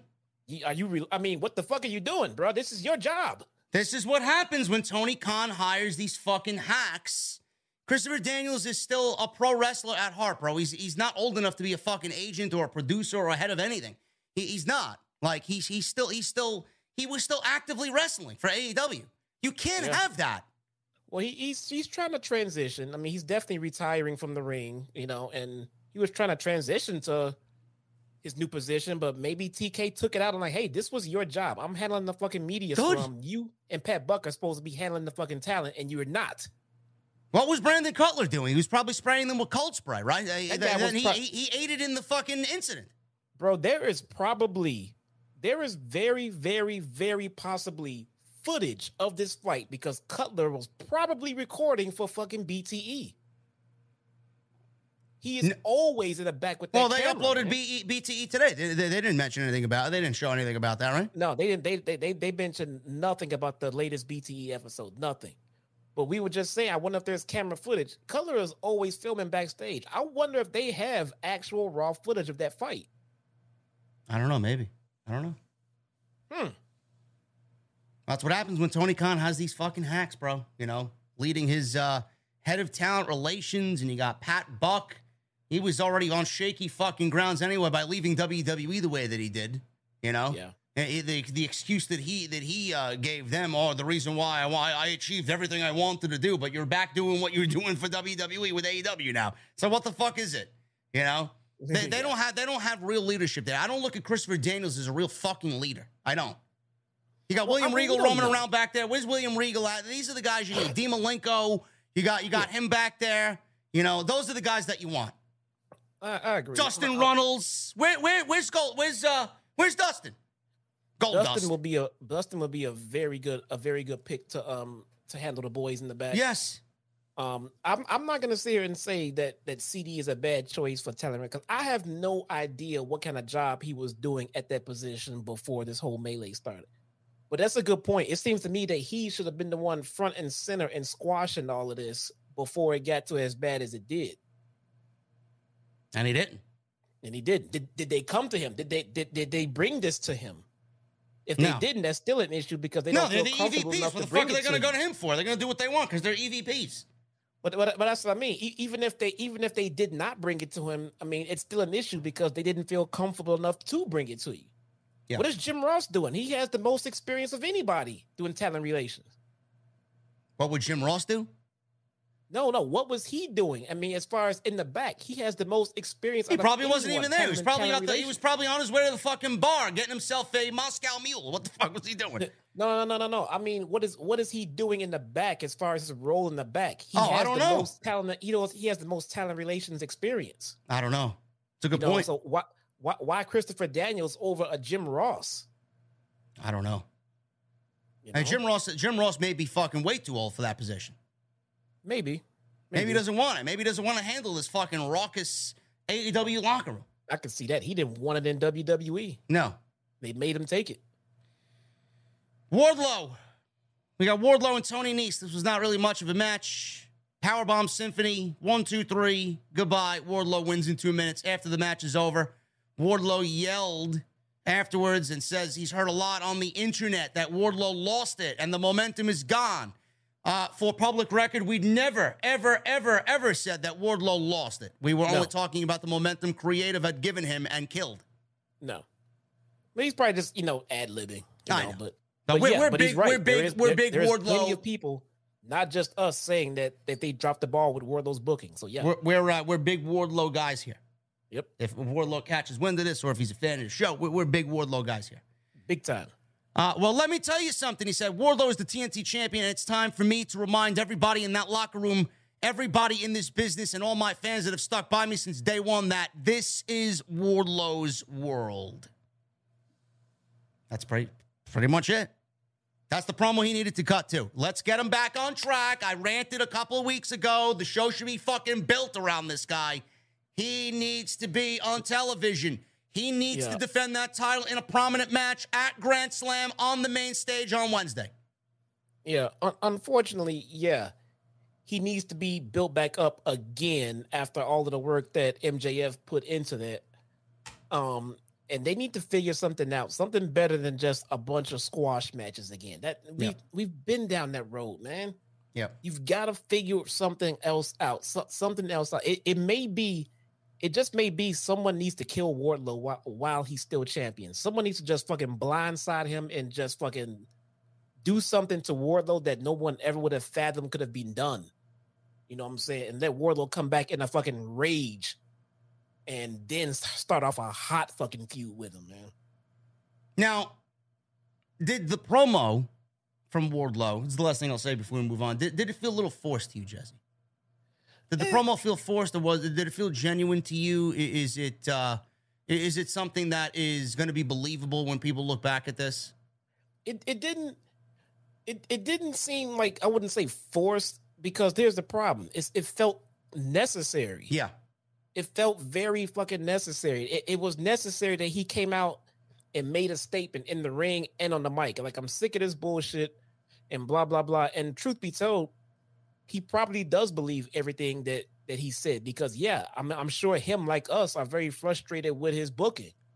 You know, so I, I think it was necessary. Uh, I, I, I'll put it like that. What was it?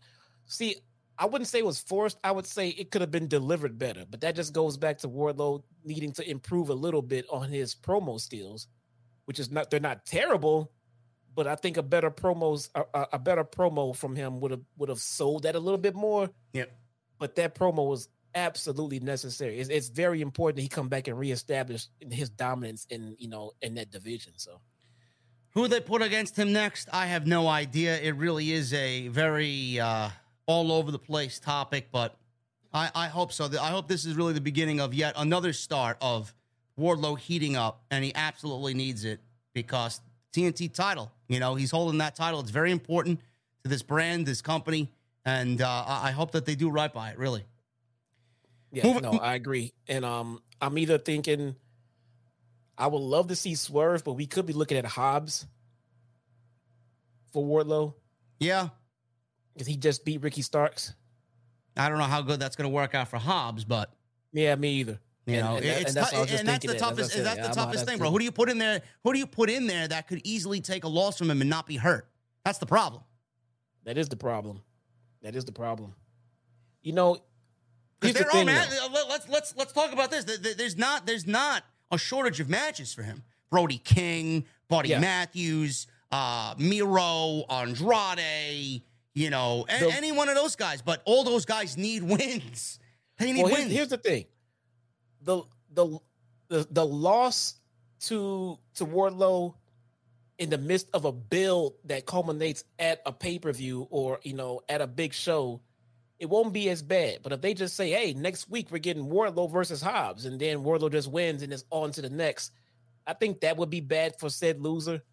But if they're in a back and forth feud and Hobbs is fucking beating this guy down weeks after weeks, and since it's that, it's a good back and forth, and then we get a good 20 minute match at the at the at the at the payoff show, I don't think an L will be as bad.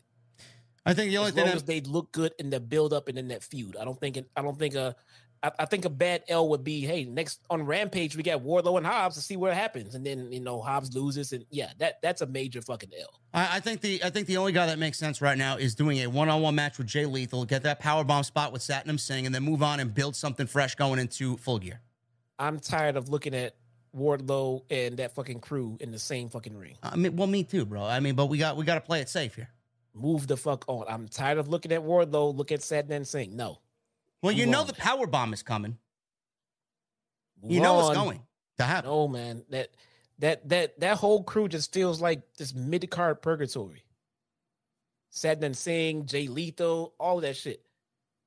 Move on from that. That that's that's part of the shit holding Wardlow back, man. He needs to move on to somebody more important. Sammy, Sammy Guevara, Again? dude. Anything but Satnam and singing Jay Lethal. I don't know, bro. It, again, it's very, very tough, a uh, tough subject to really attack. Uh, hopefully, Tony Khan knows what the fuck he's doing. Really. Anyway, moving on. We got Danielson, Bryan Danielson, and Adam Hangman Page. A lot of people are like, "Well, why is Adam Page in this match? Why is he in the tournament?" Well, Adam Page didn't really do anything wrong. That's why. anything wrong, man? He didn't do anything wrong. So that's my uh, that's my stance on that. Uh, he did go into business for himself a little bit, but it's nothing to a point where it, should have rattled CM Punk to the fucking bone and him uh, starting a whole fucking volcanic eruption backstage. But that's what happened, and he took a loss here as expected, and rightfully so, to Bryan Danielson. So these two had a pay per view worthy match, absolutely incredible. This is the the third of a string of matches that we've seen this year. Hangman's somebody, in there. Somebody wants me to put more respect on Jay Lethal's name. I'll do that when Tony Khan does it. I'm serious, dude. I'm I'm I'm I'm really tired of uh, of, of Jay Lethal hanging around Satnam Singh and, and Sanjay Dutt and everything. It's dude, get him away from them, man. It's not working. This this whole Satnam Singh and Sanjay Dutt with Jay Lethal is bringing down Jay Lethal as far as I'm concerned. Well, you need to put more respect on Jay Lethal, man. Jay Lethal's awesome, bro. For whoever said that, Jay Lethal is fucking awesome. And if I sound like I was putting them down a few minutes ago, I was because Tony Khan has. So I would love to put more respect on his name. I hope Tony Khan does so I can. Yeah. You know? Sorry, bro. Go ahead. Danielson, um, great match, pay per view worthy match, uh, right feel to it, especially with uh, Punk being stripped of the title. Uh, definitely, uh, really did the title good here, especially for the tournament that we're going to get culminating at Grand Slam. So we got Hangman in there, and he had a on Danielson.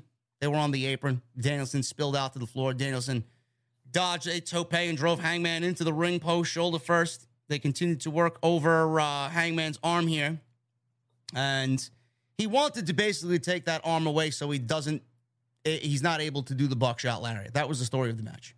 So Danielson hit a big running kick to Hangman on the floor, uh, continuing to go after Hangman uh, with strikes in the ring. Danielson did a cross body, but Hangman caught him hit a fall away slam. Hangman hit a tope and then went for a dead eye in the ring, but Danielson fought out and went right back to working on the arm. So Hangman uh, started to come back. He cut Danielson off on the top rope, hit a moonsault fall away slam, which looked beautiful for a two count on Danielson. Hangman went for a buckshot lariat. Danielson rolled to the other side of the ring, and both men ended up on the apron. But Danielson was able to do an arm wringer and drove Hangman into the mat. Again, taking advantage of that arm.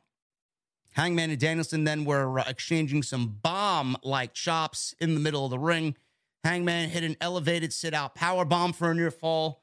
Danielson hit some hammer and anvil elbows on the top turnbuckle and went for a suplex off the top rope.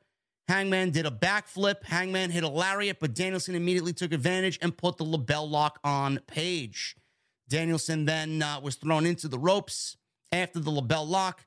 He skinned the cat he then turned and went right back for an armbar before rolling back into another LeBell lock. Hangman rolled Danielson out of it and hit knees to Danielson's shoulders.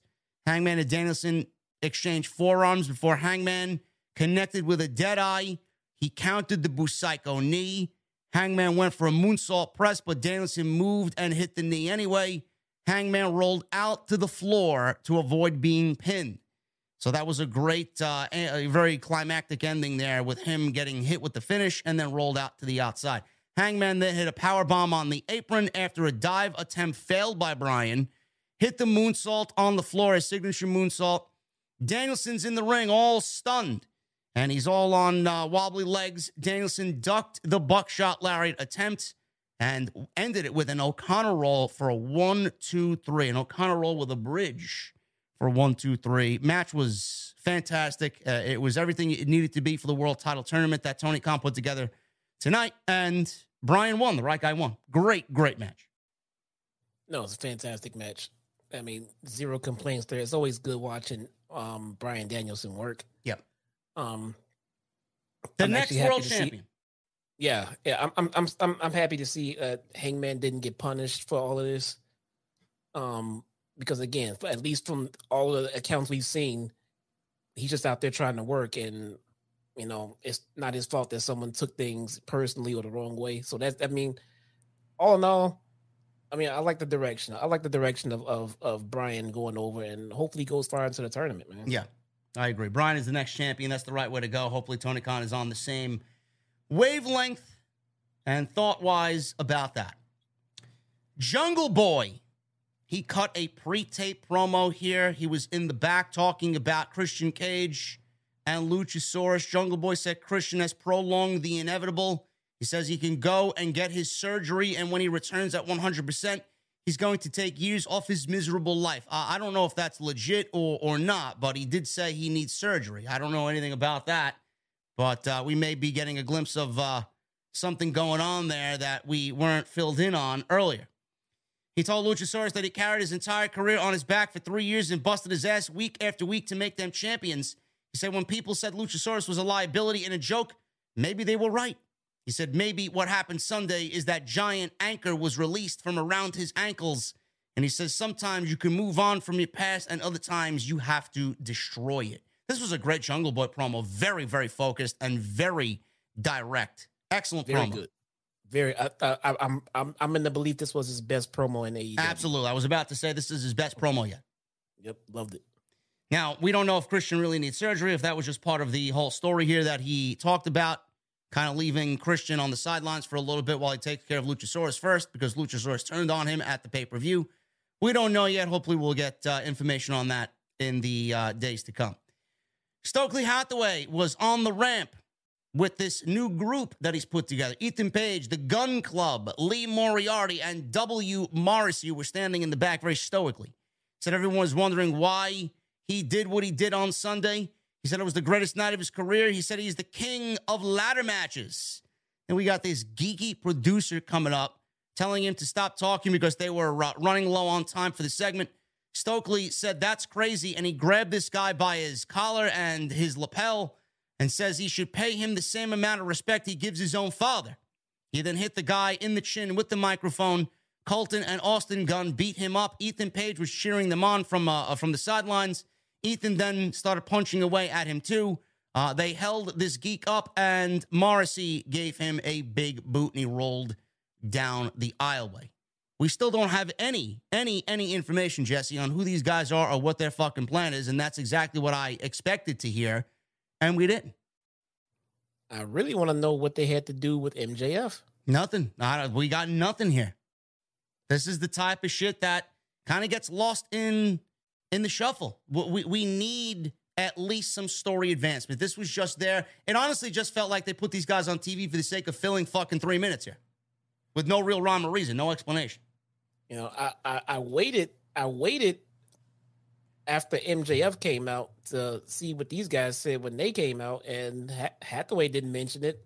MJF didn't mention it. We're No. just gonna. I mean, he just got the the the chip and brought it down and gave it to MJF. Why? We we need. I'm not saying you got to give me fucking uh, a seven course meal here. You got to give me something. You got to give me an appetizer with a fucking cold beverage. Seriously, Just tell me something. why. Something. That's, that's. I just want to know why. The, these guys had no affiliation to any of our knowledge. So why? Did Just MJF just know. hire them for one night? I don't think that's the case, right? I don't think. Uh, maybe. I don't think so. Could be. Waiting for them to tell me. I don't know. That's a that's a huge missed opportunity there. Yep. So we got Rampage. I don't know if it's live coming up on. Uh, I don't think it is because Jesse, you said he came out and addressed the Rampage crowd. So I guess it's taped. Uh, I guess Taped. I won't be watching. Yeah. Uh, Samoa Joe will speak on Rampage. Sammy versus Darby Allin in a tournament match. Serena Deeb versus Madison Rayne and Claudio versus Dax. I may tune in for that. That sounds like a great match. Is that for the ROH title? It is for the Ring of Honor World title. Why? I don't get it. Why? Why is Ring of Honor shit on my Dynamite show? I don't get it. Then I got to hear Claudio say, oh, yeah, the title should be defended everywhere. This is wrestling. No, it ain't. It's AEW. It's not Ring of Honor. There's too many. There's too many AEW titles. Not even including the ROH ones. And those are the ones we see it on TV every week. We've seen the Ring of Honor World title defended more than the All Atlantic title and the TNT title combined. Combined. Combined. combined. Why? Unless Ring of Honor is getting a TV deal, I don't give a fuck about Ring of Honor. Claudio should be used in an AEW capacity until you want to move him over to Ring of Honor. Well, and even that, the- I think that's beneath him. the one thing I text you about tonight's main event, you know, awesome match. Love the wrestlers. Don't give a shit about the pure title. Yes. I just don't. I thought this was a great match. Daniel Garcia versus Wheeler Yuta for the ROH Pure Championships. Westside Gunn wrapped Daniel Garcia to the ring. What did you think of that, Jess? Oh man, don't do this to me. Let's see the the rap enthusiast Jesse.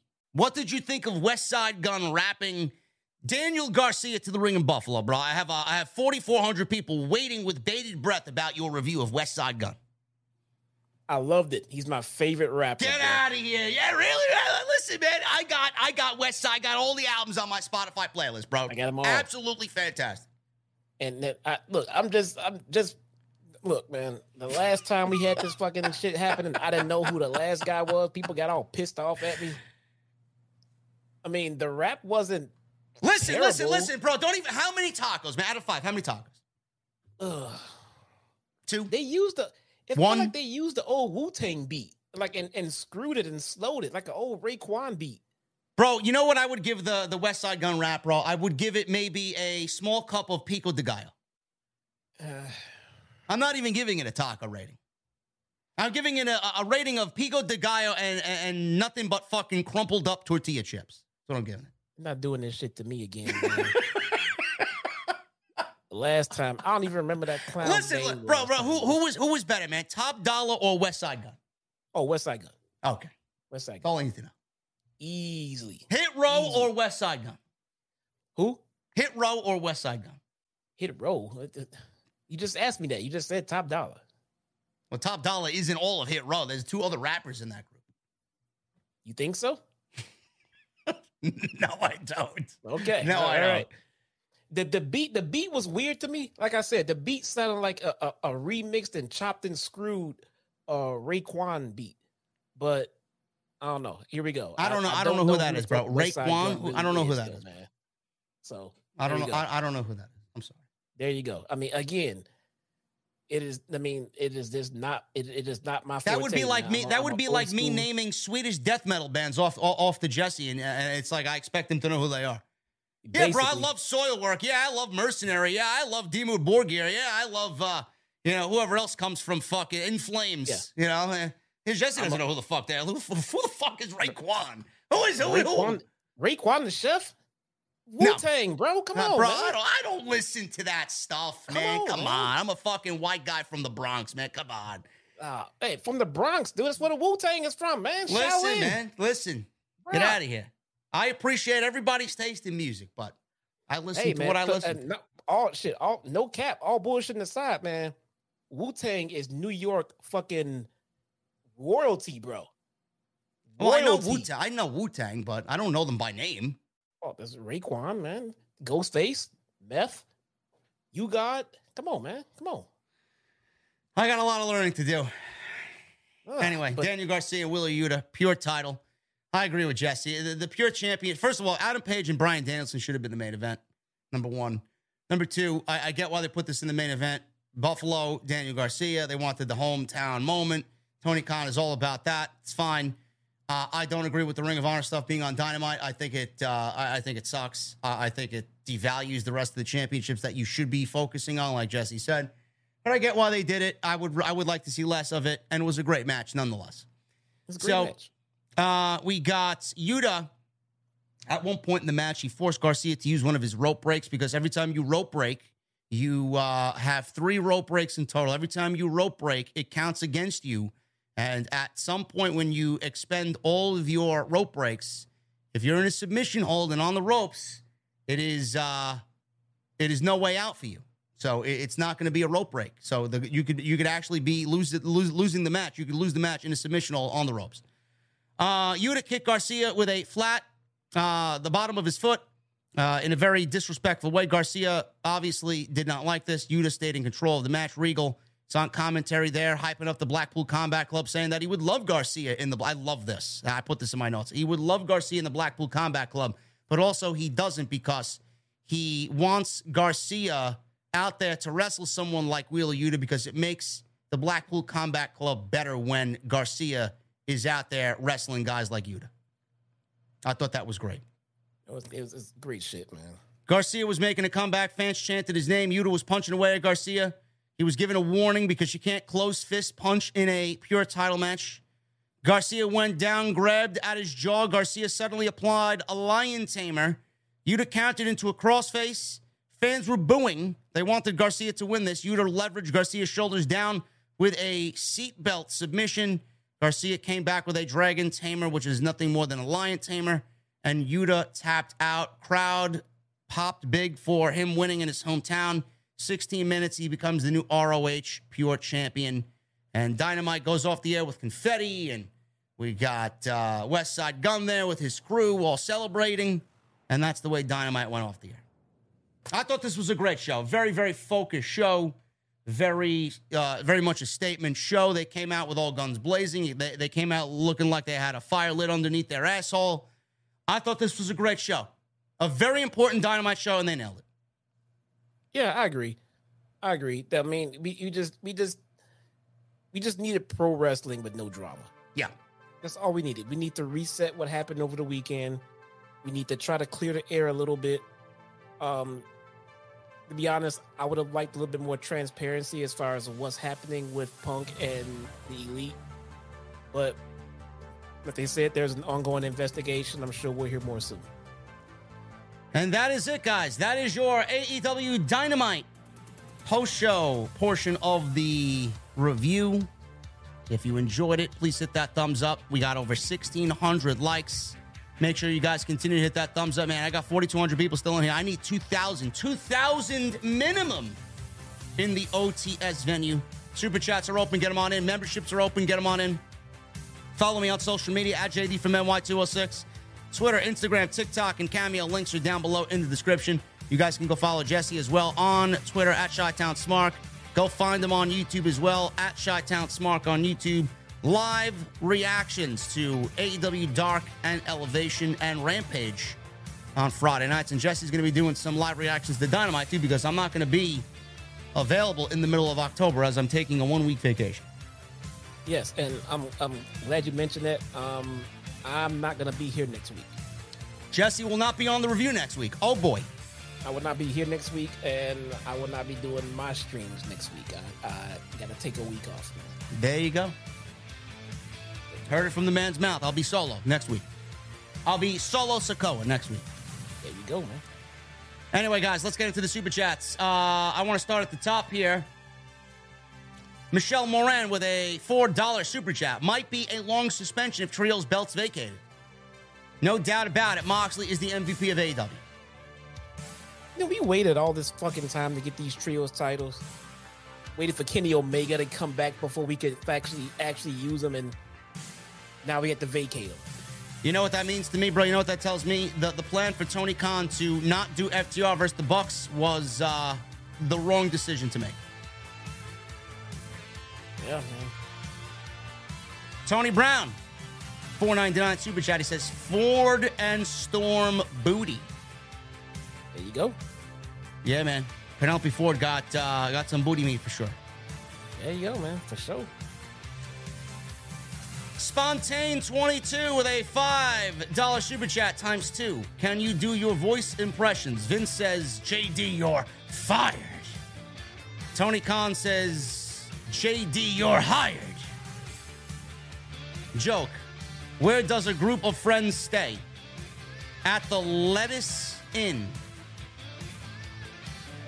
My jokes will be better than that other guy's. A group of friends. Oh, you mean Sidro? Spontane, I'm gonna have to ask you to put some respect on Sidro's name, bro. You can't you can't be calling him the other guy. Okay. And your joke is a thumbs down, bro. I'm sorry. What what what, what does a group of friends stay? Where does a group of friends stay? At the lettuce inn. Lettuce, like a, a head of lettuce, Jesse, like a salad lettuce. What does what does lettuce have to do with friends? I, I, I don't I don't see the double entendre here. I'm trying to pick this up. I don't get it. I don't know, bro. Let us Spontane, in. Spontane 22. Get him out! Jeez. Get him out! Hiru with a $5 super chat. After Jamie Hayter and Britt Baker go their separate ways, do you think babyface Jamie Hayter should beat Jade for the. Yes, absolutely. Absolutely. Yeah, they have nobody else, man. Michelle Moran with a $2 super chat. Great Page Bryan match, but Page is losing too much. Page is fine. Page is fine. Spontane with a $4 super chat. What's AJ Styles' favorite snack? A PB AJ sandwich. They just forced AJ in there. What's an in shape ship called? Fin- What? Finlays Finley. I'm really starting to appreciate Sidro. A lot more. Spontane, spontane, bro. Don't quit your day job, bro. Really. Jaden Gilliam. You know, I got a song on here I want to play so fucking bad, but I can't because there's going to be a copyright strike. I, I, I, I wish. Maybe one of these days I'll do it. I don't know. It's a great cover of Skid Row's Monkey Business. Jaden Gilliam with a 199 Super Chat. Such a great show to see live, top to bottom. Fire, OTS. Thank you, Jaden. Joseph Taylor, a $5 Super Chat. The six man tag, Danielson Page, Danielson, Daniel Garcia, you the matches of the night. Thank you, Joseph. You just went over the whole show. DV Acme with a $5 Super Chat. Banger show. They had a hard reset caused by the suspension the title stripping of CM Punk. And the Elite gave all the guys next in line chances to shine. It absolutely did, Acme. I hope this I hope this is going to be a benefit for the company. I hope this really lit a fire under everybody's ass. ECW Hardcore 07 with a $5 super chat in the face of adversity. TK and AEW hit a grand slam tonight. OTS for life. Cheers, JD. Excellent show, Hardcore. Excellent show tonight. 813 Car Guy, my guy, with a $100 super chat. Sick as a dog, so I'll have to watch tomorrow, you guys. Great dynamite tonight, entertaining promo stories progressing, awesome crowd, and great action in the ring. Have a great show, fellas. Car Guy, thank you so much, brother. And get well. Dotson, four month membership. Thank you, brother. Anybody notice the tournament consists of people MJF has had personal feuds with? Hmm. Yeah, bas- basically everybody. Jericho, Moxley, Darby. It's going to be great. The Quiet Storm and Jay Caleb Show with new memberships. Thank you guys very much. The Quiet Storm with a $5 super chat. What did Devon tell Bubba? What is everybody, a fucking comedian now? What did Devon tell Bubba when they were working at McDonald's? Oh, Bubba, test the fries. Now this guy, Jesse, he's stealing, he's stealing Sidro's content. I don't believe what I got on my hands here. That, that was halfway decent. But Sidro told that joke, bro. Oh, he did? Yes. Oh, I didn't know that. I, I, I Come really on, man. Quiet storm. I I'm, gonna, I'm gonna have I- to ask you to get out of here, bro. Get I had to stop listening to Sidro, man. It, it, it, it got really, really bad. Get out. Go take a break behind the fucking bar by the dumpster with the uh, old man back there who's fucking homeless and Titus throws some fries and whatnot.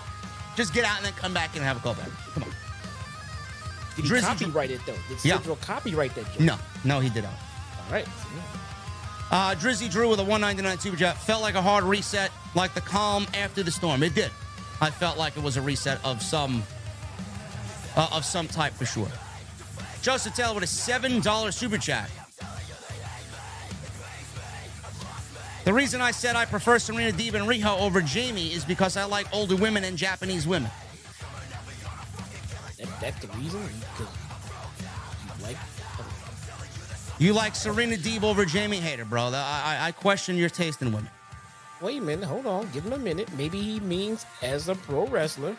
No, he does not mean as a pro wrestler, bro. Bro, I'm trying here, man. I'm trying. Miles Morable with a 199 super chat. AW hit the reset button. Hashtag OTS for life. Hashtag get them out. Thank you, Miles. Versified with a new membership. Thank you, brother. What are you drinking? And a $5 super chat. Phil and Elite had to do was be professional, even when his old friend's name was affiliated with that journalist. Instead, both Ego showed its toxicity. Yeah, they didn't they, they they didn't know how to be professional on that night, bro. And Nick Hausman's a fucking silly cocksucker. Honestly. He was the one who raised the question at the Supercard of Honor scrum. He even asked the question, well, did uh did Colt Cabana being moved to Ring of Honor, did that have anything to do with CM Punk? You think CM Punk heard that? This guy blacked out his screen. Oh, come on, bro. Come on, man. Don't go Dude, away over here. Don't put me in your IWC drama, man.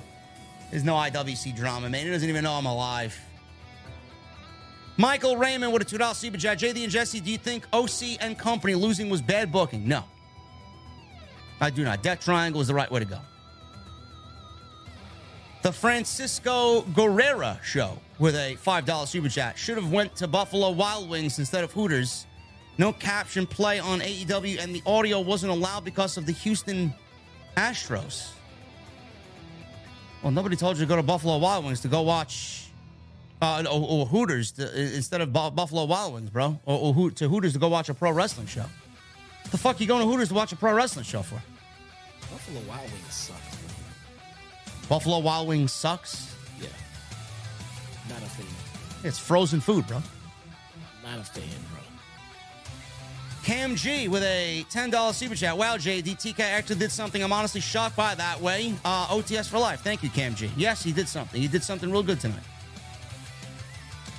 Big Bad Lone Wolf. This is uh, Baron Corbin's burner account. Uh, Larry, top heel of 2022, movie side MJF with a $2 super chat. No, the muffin is the top heel, bro. Yeah, the, yeah, the muffin and the bakery are the definitely top heels of the business. Yes. Treehouse with a $5 super chat. JD Jesse, salute family 100. Thank you, Treehouse. Thank you. JD from Texas. Guy stealing my gimmick becomes a new member. Thank you, JD from Texas. Appreciate you, bro. What are you drinking? Roderick Welch. $10 super chat. I love Punk, Kenny, and the Bucks, but all of this is just bad for business. I honestly expected more from them. I'm disappointed. Why does every other company outside of WWE destroy themselves from within? Because there's no there's no managerial structure, bro. That's the problem. And people don't respect management in AEW. You would never see anybody, anybody in this lifetime do that to Paul Levesque. Hashtag Big Swole was right. There you go. Eater Augustamar. $2 super chat. Happy TK strip them. It's ridiculous nonsense. I am as well. Robert Lamo with a $5 super chat. So basically, if Tony if Tony fires CM Punk, then he will sue the company for hostile from management. Damn. Tony's not firing CM Punk. Not firing CM Punk. Maybe that's where the legalities come into play. We don't know, but I don't. I, just can't see Tony Khan firing CM Punk. Basic with a 499 super chat. I'm, I'm not surprised that Jericho is doing a great job in the locker room. He was willing to go to war with Brock over what he did to Randy. Jericho is a gem, bro. Frank Aquilino with a 999 super chat. Trios match and Hangman Bryan were awesome. TK needs to fire Punk and move on. He's poisoned to the locker room and injury prone. AEW will live on. Focus on MJF going forward. There, there are quite a few people that want him fired, bro. Like Jesse said, there was a hashtag uh, CM Punk. Uh, what, what was it, Jesse? Um, Fire CM Punk? hashtag Fire CM Punk is currently trending. There you in go. Sports. I'm looking at it right now. Basic with a 499 super chat. I'm not surprised that Jericho is doing a great job in the locker room. Uh, yes, uh, thank you, Basic. Uh, Acme, $5 super chat. I'm a mental health nurse, and I think Punk might legit be mentally ill. He shows narcissistic, paranoid, histrionic, and explosive personality traits. You might be onto something there, Acme. Could be. Oh, no, all, kidding aside, man. I was, I had about three or four jokes lined up for that, but all kidding aside, it could possibly be true. Maybe. Kenny Manuel with a $20 super chat. Thank you, Kenny. Glad TK Strip Punk and the EVPs over some Colt Cabana BS. By the way, our Braves caught the Mets. Yes, they did. The Braves are in first place. Now it's going to be tough, man. It's going to be tough for the rest of the season to, to maintain that. But the Braves are hot right now. They won seven in a row. Seizure your poetry. Uh, no, no, seizure your property. Seize your property. I'm sorry. $5 super chat. Why didn't Hangman catch any heat out of all of this situation? Because Hangman didn't really do anything. Hangman didn't really do anything, bro. If there's one guy that I'm not going to blast on here, it's Hangman Page. And most importantly, he was not involved in that scuffle at all. No, he left He the was building. not there. He left the building after the show was over. There's no reason to to discipline him for what he said. I mean, he said what was on his mind. He didn't call anybody out. I mean, he, he said what he felt. What did he do wrong? It was Punk that got offended. Thank you, Seize Your Property. Billy Roder with a $5 super chat, no message. Thank you, Billy. Angel Alaga with a $150 super chat. Thank you, Angel. We love you, brother. Uh, very good show tonight. Tony did the right thing, suspending everyone. Punk being stripped was the right thing to do. He started all this mess to begin with, but wrestlers should never be EVPs. Absolutely agree, Angel.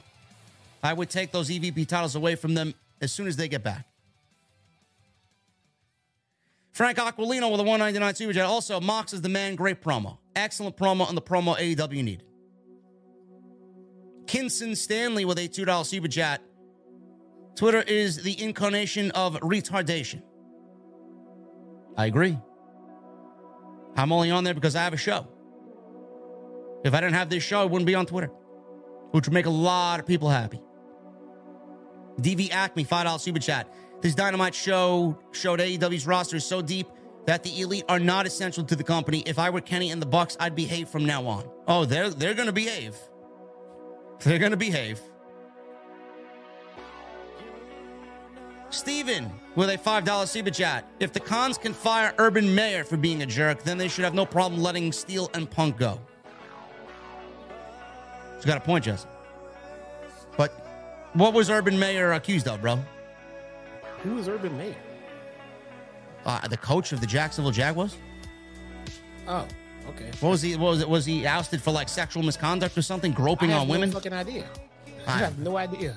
Uh, uh, St- Steven, we don't really know about football or Jacksonville Jaguars, but I believe it was sexual misconduct. Yeah, Punk was not groping women, bro. Will check 199. Bryan going on a championship tear. Count me in. Me too. Seize your property with a five dollar super chat. If I was Kenny, I would tell the Young Bucks, let's ditch AEW and leave to join WWE and fuck CM Punk. They're not joining WWE, bro. Even though I, I'm sure Triple H would gladly take Kenny Omega. Get bent with a 9.99 super chat. I am a commercial cannabis grower, and my whole crew, who knew the Messiah of the IWC is. Really? Thanks for the commitment and honesty. You're growing in a hot garden so much better. You make growing in a hot garden so much better. We love you in Denver. That's You awesome, should bro. name a. They should name a name a strain after you, man. Yo, get Ben, name a strain after the podcast, bro. I'd love to. Uh, I, I don't really smoke, but maybe we could get something going there. There you go. Billy Roder with a $10 super chat. Last had to stop Cornette in podcast from telling private stories told to them four years ago about trouble EVPs cause for many talent and that Punk could say while others are afraid to lose job seems to be just as big a cancer. Whatever, man. I lost respect for a lot of these people, honestly. I did. Ego, their, their egos are just disgusting. I don't listen to Cornette. I don't. So I believe you. Yes, Cornette's got a, a story or two to tell for sure. Phil with a 1999 super chat. Thank you, Phil. AEW made a statement tonight. Daniel Garcia as ROH Pure Champion was the right choice. And I get to see a new world champion crowned at Grand Slam. Please let it be Bryan and Mox. Keep it up, guys. Love the show. Thank you, Phil. You know what I would love to see? Daniel Garcia and Wheeler Yuta in a tag team. I think that'd be great. That'd be that'd be it'd be so good, dude. Those two versus FTR, That'd be great. bro. FTR, you see, I think Cash uh, put it out there winner of the acclaimed and Swerve in Our Glory. He says, We got dibs. FTR got dibs. KW with a $100 super chat. Twitter is finally right. Jesse is an is a WWE Charlotte bot. Jokes aside, love you guys and keep up the great work. Also, MJF is the hero that AEW desperately needs, but I'm no longer sure AEW really deserves him.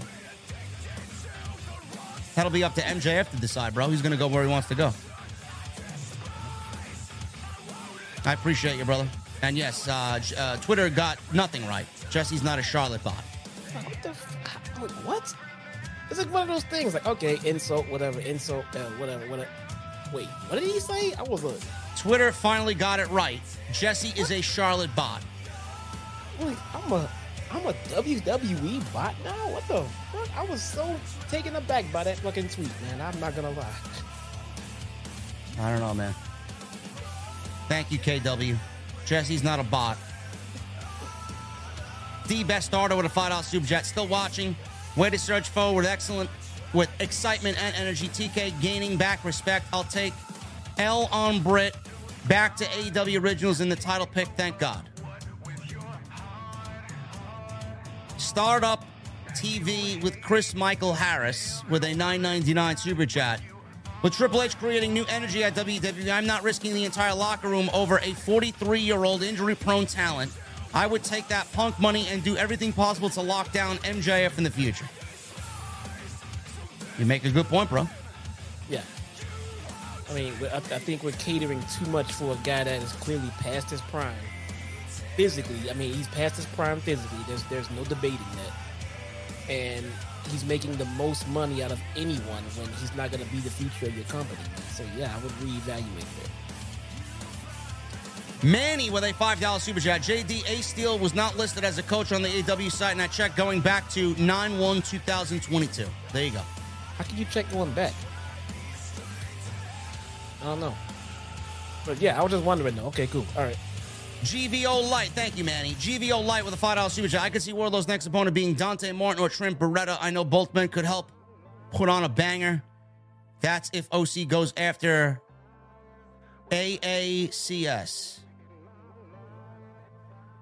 Dante Martin or Trent Baretta does not excite me about Wardlow's next opponent, bro. At all. No. T Mac with a $5 super chat. I don't buy the story of any member of the elite kicking down a locked door in the arena. Those doors are solid. They probably just barged in. Well, I mean, if Punk said, you know, come find me in, in the scrum and then locked his door behind him, it also leads to him being another hypocrite with that statement.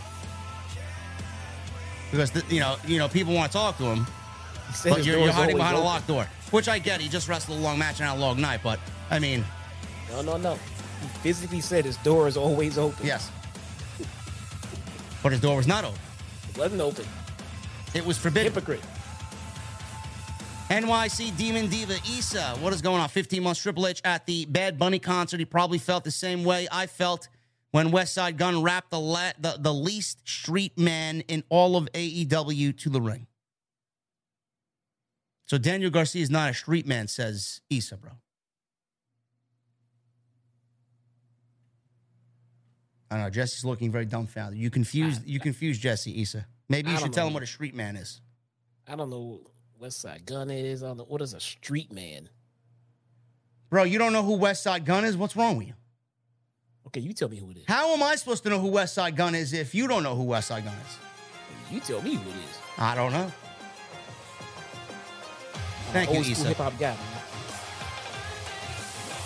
Thank you, Issa. Um, 15 months for the Demon Diva. I appreciate it. Seize your property with a $5 super chat. So, if JD gets jumped by Ryan Satan and his two goons, and two of his goons, and your wife and kids are in the same room, Jesse, you wouldn't have done the same thing as as Ace Steel? You said that I wouldn't. I wouldn't blame it on trying to protect my wife. I would say I was fucking whooping ass because they was trying to fuck with my boy. Jesse wouldn't blame it on trying to protect his wife. I'm not gonna blame it on. Oh, uh, I was just trying to protect. No, man, they were talking shit, so I fucking started swinging too. Issa says bots get confused easily. There you go. Jesse's a Charlotte bot. See, confirmed. Uh, Triple M with a 199 super chat. JD got banger music. Jesse got banger tacos. Hashtag OTS. Thank you, Triple M. Original Blue Jay with a $5 super chat. AEW needs to have no EVP wrestlers and hire two regular managers and a man or a woman that will oversee behavior in the locker room. I think they need to be stripped of the EVP status as soon as they get back.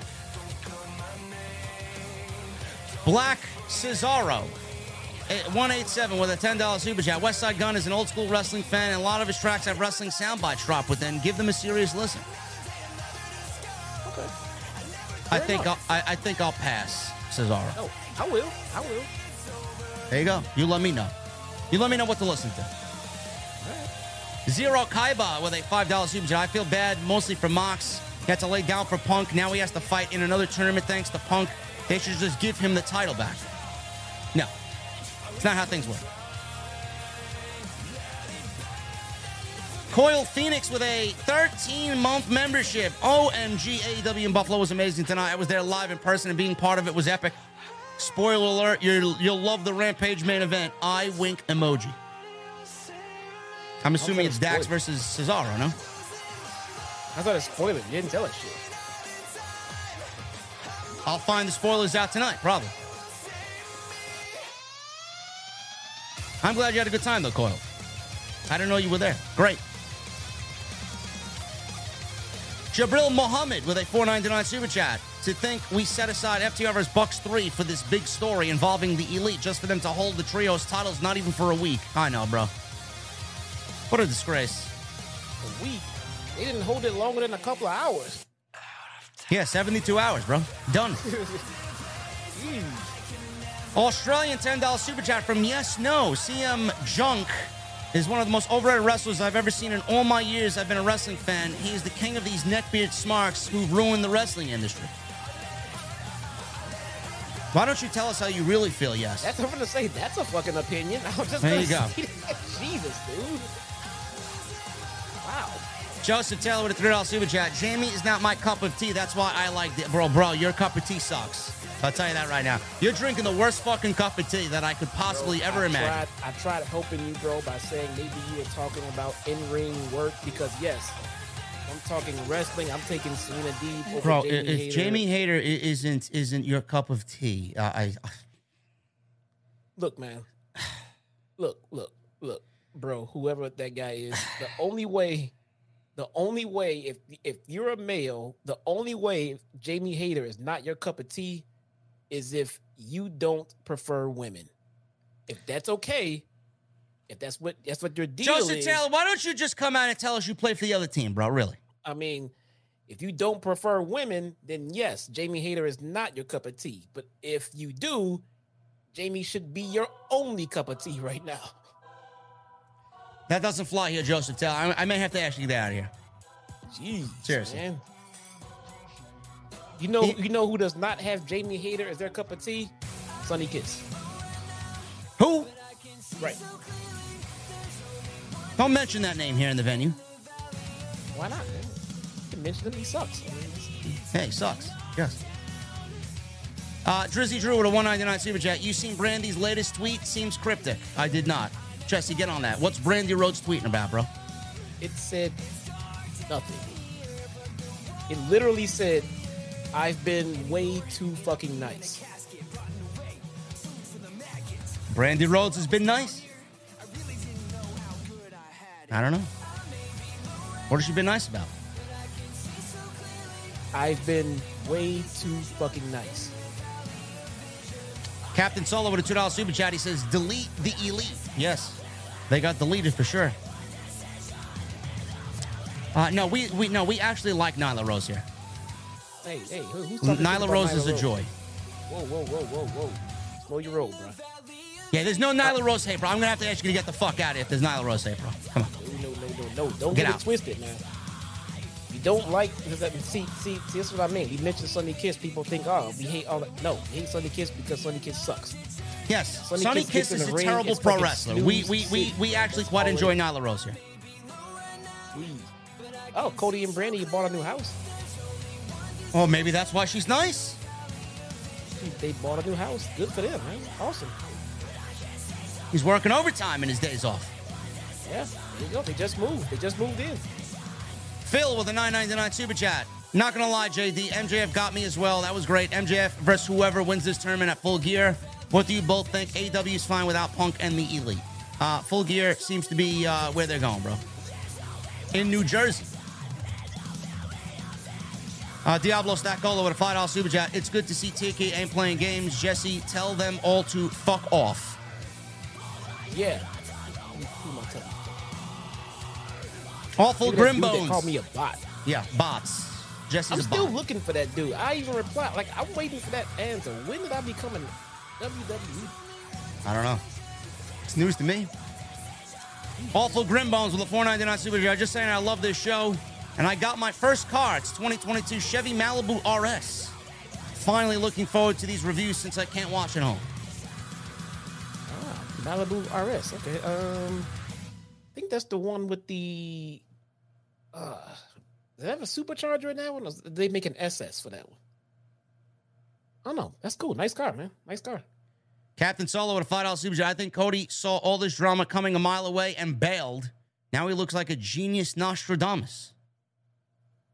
Maybe. Maybe he knew exactly what the Bucks were uh, about and said, fuck he, it. He did jump off this fucking ship before it started getting rocky, man. And nobody, I don't think anybody blames him at all at this point. No. AK with a 99 cent super chat. No message. Thank you, brother. Put it in the tip jar. Leave it for Issa. I don't need it. She's the bartender for the evening. Diablo Stack Cola, $2 super chat. I like Asian women too, but Jamie is cold. Oh, Cold. Jamie is a winner, bro. Cold as ice, bro. And Joseph Taylor with a $2 super chat. Dakota Bayley Iyo are my cup of. Listen, bro. Listen, bro. You're trying to redeem yourself now. You just said Jamie is not your cup of tea, but Bayley is your cup of tea. Okay? You can take the you can take Dakota off that list for me, but The Dakota, the, the, the, Dakota's Dakota's pretty hot, I'd say. she's all right. I mean, I can see. I mean, it's it's not like it's not like I can't see someone, you know, you know, being all about Dakota. But the you know Serena D thing was kind of off putting. Now, Iyo, Iyo is definitely Bro, Jesse's don't get me started, bro. Woo. Bushi Clementine with a $10 super chat. I'm more of a Dakota Kai guy myself, but I wouldn't look the other way if Jamie was in the room. But Athena, dude, more cake than Duncan Hines. Oh, my goodness. Let's go back to talking about Iyo, bro. Bushi, I don't think anybody disagrees with you, bro. AK 199 super chat. I want to clap haters' cheeks. OTA. All right, bro, listen. Okay, Put- okay, what? Bro, Oh, what? calm down. Calm the down. All right, the horny police are paro- patrolling the venue, okay? Stop. Mick Swagger, nine, uh, in 13 months. If Punk gets fired, should the elite soon follow being their EVPs and all? No. Nobody's getting fired, bro. No, uh, well, we don't think so, but they cannot fire Kenny Omega and the Young Bucks. No. You have just gotten rid of your core audience. You cannot. You will see a significant dip in everything if those three guys leave at once. You cannot. Punk is something you can get over. It might sound weird. Punk is the biggest draw and the biggest moneymaker. You can get rid of Punk and move on at this point because of how he buried himself. You get rid of Kenny and the Bucks, and you will see significant drops in that. That is your core audience in AEW. And real Zach James with a $2 super chat. Bryan Danielson for the AEW World Champ. Let's fucking go. Absolutely. Absolutely. Guys, uh, we're about to get out of here, man. I got uh, I got to make myself a cold drink, and I got to play some Destiny. And we are about to uh, jump into the Mustang and get the hell out of here. Bobby Trizzle with a $2 super chat. Asai Moonsault me Iyo. Oh, my goodness. And Phil with a 499 super chat. See you guys talk about these women. You had to expect these comments. OTS for life. Can We know beautiful ban- women when we see one, bro. Can we ban Bobby Drizzle for talking? Acai my woman. Moonsault me Iyo, he says. Oh, my goodness. Guys, touch my Iyo. I need those guitar emojis in the chat. I need those Mustang emojis for my VIPs. Go check out the podcast from earlier today. Go check out yesterday's major live stream, 6,000 live last night, talking about CM Punk. Another 5,000 today. Thank you guys so very much, man. I love you. I'll see you maybe tomorrow with some extra following up on all this, and I'll see you back live Friday for SmackDown and AEW Rampage right here on OTS. I'll see you guys later.